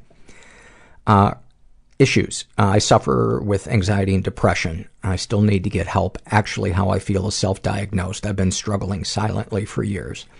How, what helps you deal? Uh, recently, uh, cutting out the contact with a poisonous person in my life. Also getting rid of things I don't like anymore, i.e. old TV show sets, music I don't listen to. What things have people said or done that have helped you? That my feelings and experiences are valid, and I worry about that a lot. Man, I don't know if we ever completely stop worrying that our emotions are valid. I, I don't think I do. I, I think we move in the right direction, but it is, it is definitely a, a slow process. Same survey filled out by a woman who calls herself Grimmy. Her issues are anxiety and low self-esteem. Uh, what's helped you deal with them? Cutting toxic, oh, very much like the previous one, cutting toxic people out of my life, surrounding myself with family and friends who love and support me. I also love taking long baths, lighting candles, and using makeup. What have people said or done that has helped you? Uh, I have some very supportive friends who have really encouraged me to go out and socialize more, inviting me to go for drinks and watch bands. They've also been very understanding when I have felt too anxious to see them or if I have had to go home early. They have helped me feel less embarrassed by my crying episodes. That sounds like you have some good friends. That is awesome, man. There's nothing like a good support network. This is a shame and secret survey filled out by a guy who calls himself Squid Pro Quo. Um, and then in parentheses, formerly known as Lumbricus terrestris, uh, but this is easier to pronounce. I do think I remember reading something by Lumbricus terrestris. Uh, he is uh, Uh, bisexual in his 20s, raised in a slightly dysfunctional environment, never been sexually abused, never been physically abused, but he has been emotionally abused. He writes, At age 28, this is the first time I've been able to admit to myself and others how fucked up my childhood has been. I couldn't see it at the time because my family worked so hard to maintain the illusion that we were normal, loving, and healthy. My parents told my sister and I they loved us. They provided us with food and shelter, checked that our homework was done, and drove us to piano lessons. But there was no warmth at all. I was never hugged or touched in a loving way. We never talked about anything of significance. Expressing Expressing negative emotions like anger or depression was not allowed. My parents never showed interest in who I was. They only saw my accomplishments. If I got good grades and won awards, that was proof enough that they were doing a good job. A few examples. My mother died when I was six years old after a long decline in her health. In the space of about two years, she had a heart transplant, became bedridden with a permanent IV, and then was hospitalized far away a few months before her death. When I got the news that she had passed, passed away, uh, and in parentheses, just a sentence or two from my father, I spent the afternoon hidden in my bed, and after that I declared myself, quote, over it. That was the only time I ever spoke with an adult about my mother's death. I never talked to a therapist, a relative, a teacher, or anyone else about it, and they did not reach out to me either. The most perverse thing about it is that I never even knew why my mother was sick. I didn't find out until I was 26 when I saw a Facebook post from my uncle on the 20th anniversary of her death. It was diabetes. My father remarried a year later, and all photos or reminders of my mother disappeared. We even stopped seeing relatives on my mother's side of the family. My father worked for the rest of my childhood in a town a hundred miles away, only coming home on the weekends, which he mostly spent in front of the TV. Sometimes we would spend time together, but it was never authentic. Instead of talking openly with each other, our interaction was mostly him praising me for things and me responding uncomfortably. When we went golfing together, I would try to hit deliberately bad shots just to see how bad I would have to be before he would stop the false praise and start being honest with me. In my seventh grade school pictures, I looked so angry with the world because I was. When I brought them home to my stepmother, I got a long lecture about how that person is not me. We were going to have to get retakes, and she wasn't happy about that. You're not angry with the world. This person is angry with the world, she said as she showed me a pictured, picture of a troubled boy she taught in first grade. The thing is, I remember deliberately trying to smile when the pictures were taken. I think I was just physically incapable of it. I went to see a counselor in ninth grade when I became very depressed. She met separately with me and then with my parents and gave me a diagnose, diagnosis of Asperger's syndrome. I argued at the time why I didn't think that was accurate, but no one would listen to me. They latched onto that diagnosis because it was a convenient reason why I never connected with my parents, and it completely absolved them of any blame or responsibility. My dad asked the counselor whether they could have caused my, quote, Asperger, whether they could have caused my Asperger's syndrome. Um, oh yeah, it's in quotes because he doesn't believe he has Asperger's syndrome. Uh, and she told him that it was probably innate. And his response was, oh, thank God any positive experiences uh, with them. There are plenty of positive experiences, but I can't remember any moments of warmth or vulnerability between me and my father and stepmother. The difficult thing is that I can't entirely blame them because they were both deeply wounded people themselves, and they did not have the capacity to love. They could only go through the motions.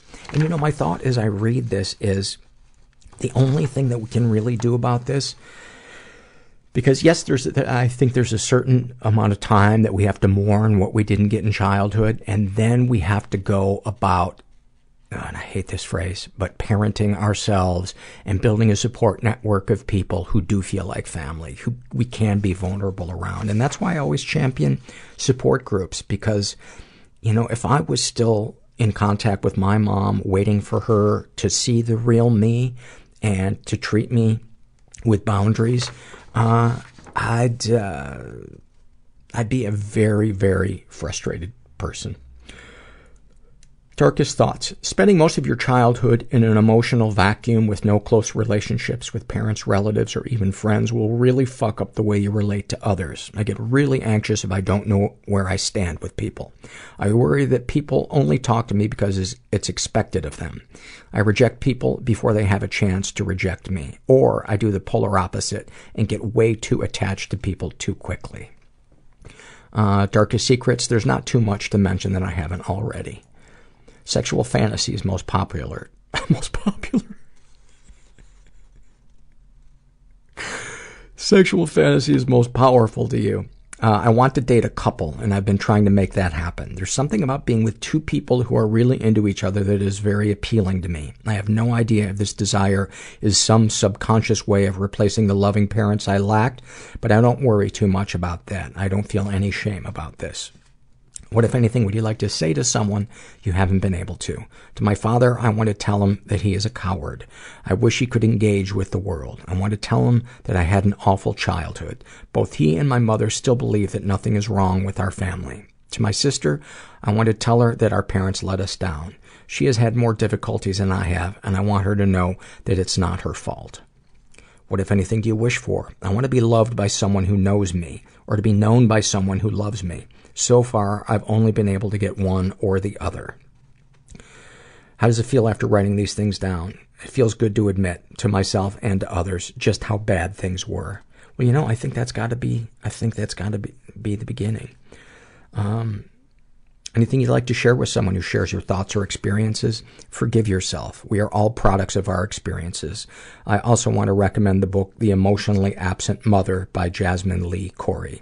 It's mostly focused on mothers, but I mentally substitute the word father when it's appropriate. Thank you for that.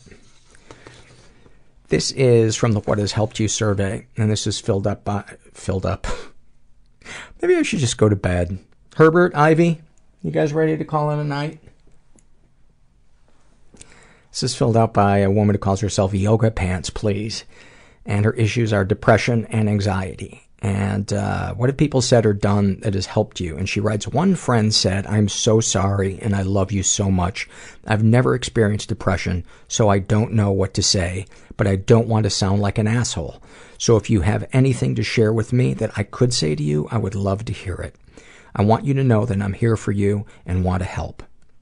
Wow, that is so perfect. Um, continuing. Honestly, it's so simple, but occasional text uh, asking how I'm feeling are so refreshing. It's a good opener, but also, if I don't want to talk about it, I can choose how to respond. Just to know that I was on someone's mind feels good. In addition to the creativity, uh, the authors I love, uh, Glennon Doyle, Melton, Anne Lamott, Elizabeth Gilbert, Brene Brown, uh, keep emphasizing laugh at yourself. Find yourself amusing. Find joy in yourself. Forgive yourself a hundred times a day. Let yourself off the hook. Get out into the fresh air. For us sensitive people, sitting and thinking is the kiss of death. Come on, get up, get out.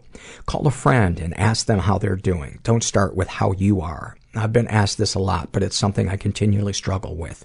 If your friend did blank, would you judge them the same way you're judging yourself? The answer is always no, of course not. I tell them I love them, they're great, they're just having a hard time.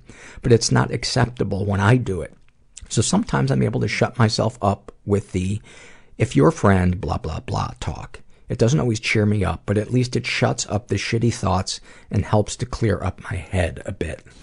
Thank you for that. Uh, this is from uh, the same survey. This was filled out by a woman who calls herself AK47 and um, her issues are depression and anxiety. And uh, by the way, I think if you buy depression, uh, you can get anxiety at a discount. I, I almost always see them together. May have been the dumbest joke I've ever done. That's not true. There are a thousand other jokes I've done that are dumber than that. What have people said or done uh, that has helped you? My best friend and roommate at the time had been struggling to handle my depressive episodes and panic attacks. One night, when I had forgotten, when I had gotten especially worked up, I was absolutely losing it more than ever before. I couldn't stop crying or shaking and couldn't stand still. He grabbed me by the shoulders firmly but caringly and told me to close my eyes. I tried to, even though I was in a mess. He said, okay, so we're gonna breathe, okay? We'll start for three seconds and then four and up to 20 and then we'll go back down. He counted in for three, out for three. In for four, out for four, and so on. It's such an easy concept that I had heard before, but when you're in panic, you can rarely pull it out, off yourself, um, or you can rarely pull yourself out of it. My friend had studied Kung Fu for years, and this was a basic practice they did to get in tune with their bodies before practice. This moment was so important because he was doing something so little, but it helped so incredibly. It was a voice I felt comfortable with. Plus, he did the breathing with me and didn't stop holding me. It felt good to feel connected rather than instructed. Now, anytime I feel worked up, I can return to that moment. Even if no one is around, I feel connected and grounded, as well as in control through something as simple as breathing. Wow, that's, that is awesome. Thank you for that. This is uh, Shame and Secret survey, and this was filled out by a guy who calls himself uh, Dead Alien. He is uh, straight, uh, maybe bi-curious, in his 40s, raised in a pretty dysfunctional environment. Ever been the victim of sexual abuse? Some stuff happened, but I don't know if it counts. Uh, my mother thought nothing of prancing from the bathroom to the bedroom butt naked, and she would sometimes wear very sheer pajamas. I mean, who knows? It was the 70s. Uh, it's no excuse. Uh, ever been physically or emotionally abused? Uh, he's been both. Uh, my mother was a single parent and very emotionally and psychologically vile, volatile. She had a diagnosis of bipolar Um, manic depression back then, but the only thing available for it was lithium, so I'm not sure it helped. She would also, uh, she also used to wail her suicide fantasies at me and cry on my shoulder when her string of boyfriends didn't work out. At this point, maybe I should mention that she would beat the shit out of me with hairbrushes and wooden spoons whenever I displeased her. I would have to lock myself in the bathroom to get away from her. I remember shrinking in horror as she would beat on the door and try to jimmy the lock on the other side. I'm sure if this happened today, I would have been taken by uh, CPS. I became an awkward, reclusive child who shit in the bathtub and escaped through books. My mom wouldn't allow a television in the house. Not sure why even now. Any positive experiences with your mom? Interestingly enough, my mom turned out to be a decent person and admits today that she was a bad mother. She is also an excellent grandmother to my two young daughters. Darkest thoughts. I have a shit job with the federal government and work in a huge, soulless office building from hell in downtown Kansas City. Let me tell you, the stereotype of federal workers is true. Stupid, rude, and insufferable. It hurts me to think that more often than not, I fit right in, but I am routinely contempt- contemptuous of rules. I hate my job, and it makes me hate my life. Sitting at my desk, I wish a one megaton nuke would go off and vaporize uh, the whole sorry lot of them, including me. That or just a large passenger uh, jet would fly into the building, but that would be unoriginal. I honestly wouldn't care if I lived through that or not. Darkest secrets. The details are a little blurry because I was drunk, but the morning after is still clear. When I was in my 20s, I met and partied with a girl I met at, at a Jazz in the Park festival near my condo. We were both pretty trashed, but continued drinking at bars and eventually back at my place. I made my move, and we had sloppy, drunken sex on my living room floor. Somehow we made it to my bedroom and passed out. I was pleased. I really liked this girl and wanted to see her again. But the next morning, we got up. She wouldn't talk to me. Instead, she just got dressed and started to leave. I asked her if she wanted my phone number uh, at the very least. Not really, she said, nearly bursting into tears. I was taken aback, but let her go. I really didn't know what to think. I'm in my 40s now and realize what a dumb shit I had been. This had been a date rape in her mind, but in mine it was quite consensual and enjoyable. I now know why rape cases are so difficult to litigate. There are literally two different points of view with both sides uh, certain that theirs is right. I wish I could even remember her name and try to make things right with her. Um, sexual fantasies most powerful to you. Watching ex-girlfriends fuck other guys, especially if I had jealousy issues with that girlfriend. Um, pause for one second. It, um, it gets even hotter if I pick out the guy she is to get it on with. Uh, this is where my bi curiosity comes in. I've never been near another man before, but if it was the right type of guy, long hair, tan skin, well proportioned, but not necessarily perfect, I would definitely consider experimenting in this case, especially after, after he just fucked my girlfriend. Yummy. Have you shared these things with others? Nope. This is the first time I've ever mentioned any of this. Not even my wife knows some of this stuff. How do you feel after writing these things down? Good. I'm a newbie listener to the podcast, but I've already gone through 25 to 30 episodes. I love it, and I'm glad I found it. Um, and then any suggestions to make the podcast better? See if you can find more bipolar uh, slash alcoholic slash love addicted, sex addicted people. Um, I highly encourage you um, to go to go talk to a therapist um, because there's. It sounds like you got a lot weighing on you, both both past and and present, and um, you know a lot of it is in, is in uh, a gray area, and um, I think that's what that's where therapists are really really good. I mean, they're good for everything, but um, the gray area stuff I think is the stuff that can just really take us out of take us out of uh, being present in the moment. Can really really drag us down. I'd like to say really one more time. Really. This is an awfulsome moment filled out by a woman who calls herself Permanent Hiccups. Um, She writes, I had a boyfriend in college that had cystic fibrosis. He was hospitalized every few months for lung infections. He also drank heavily and did cocaine and other drugs. One night, soon after we started dating, I decided to do ecstasy and had just taken the pill when I got a call from my boyfriend. He told me he was sick and needed me to take him to the emergency room so he could be hospitalized for a lung infection. The ecstasy hadn't kicked in yet, so I took him there. I didn't tell him I'd taken anything, hoping I could hold it together and act socially appropriate. As we sat there in the emergency waiting area, I started to roll as I desperately tried to cover it up. I've never felt such a discord in what I felt versus how I knew I should act. I alternated between trying to console him and be appropriately serious and grave and compassionate and just fucking feeling amazing as the drug gave me waves of intense pleasure. It felt like I was at a funeral having multiple orgasms. That might be Hall of Fame. Might be Hall of Fame. And then finally, this is a happy moment. And you know, I don't usually read too many. Um, just shut up and read it. This is filled out by a woman who calls herself uh, Hala. And Hala or Hala? Anyway, she writes, My two month old son had fallen asleep on my chest in the early morning hours. He was angled in the crook of my arm so I could see his face. At one point, he opened up his eyes, smiled at me, then wiggled his butt, adjusting his body into me, and then closed his eyes and went immediately back to sleep. My heart nearly burst from happiness and the knowledge that my sheer presence brings such comfort to my little boy. Similarly, shortly after my older son had learned how to walk, he and I would play a game at home or at the park where he would go as far away from me as he could, for example, to the end of a long hallway or field. And I would scream, run, and he would run towards me as fast as his little toddler legs would go and leap flying into my arms, and we'd fall over laughing. We'd do that over and over again until he decided he was done.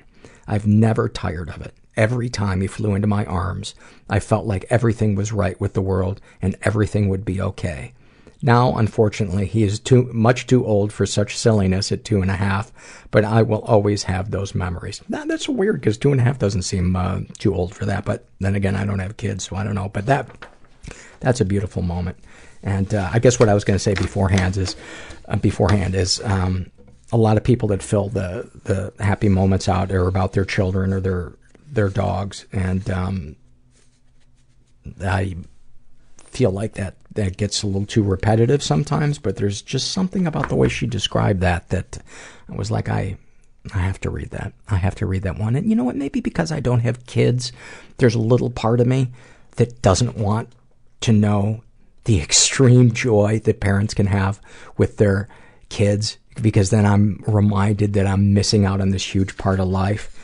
But it does make me happy to know that kids kids are, are, are in the care of parents that see them and feel them and hear them and uh, and provide safety for them. Oh, I'm so in my head right now. I don't think I can let you go right now. I think you got to stay here and hold my hand and get me through the end of the show. I'm kind of half kidding. I don't know, this, this insecurity came over me, uh, when I flicked the microphone on and started recording tonight. I went to, to my support group before I came here and was feeling so completely at peace. And, uh, all of a sudden I'm just feeling a little, uh, out of sorts. But you know what? I think I can bid you adieu. I think I will be okay. I think I can, I think I can take it from here. I think I can manage to get to the recliner and hit the button that brings up Netflix. I can do it. I have it in me. If you're out there and you're struggling, you are so not alone. So, so not alone. So many of us are know, know exactly what you're feeling. You know, our circumstances may not be identical, but what we feel inside is so, so universal, and you don't have to go through it by yourself. It's no fun going through it by yourself. Anyway, I hope you liked tonight's episode. I did, and uh, thanks for listening. Everybody I know is bizarrely beautifully Everybody I know is bizarrely beautifully fucked up in some weird way. Bizarrely beautifully fucked up in some weird way.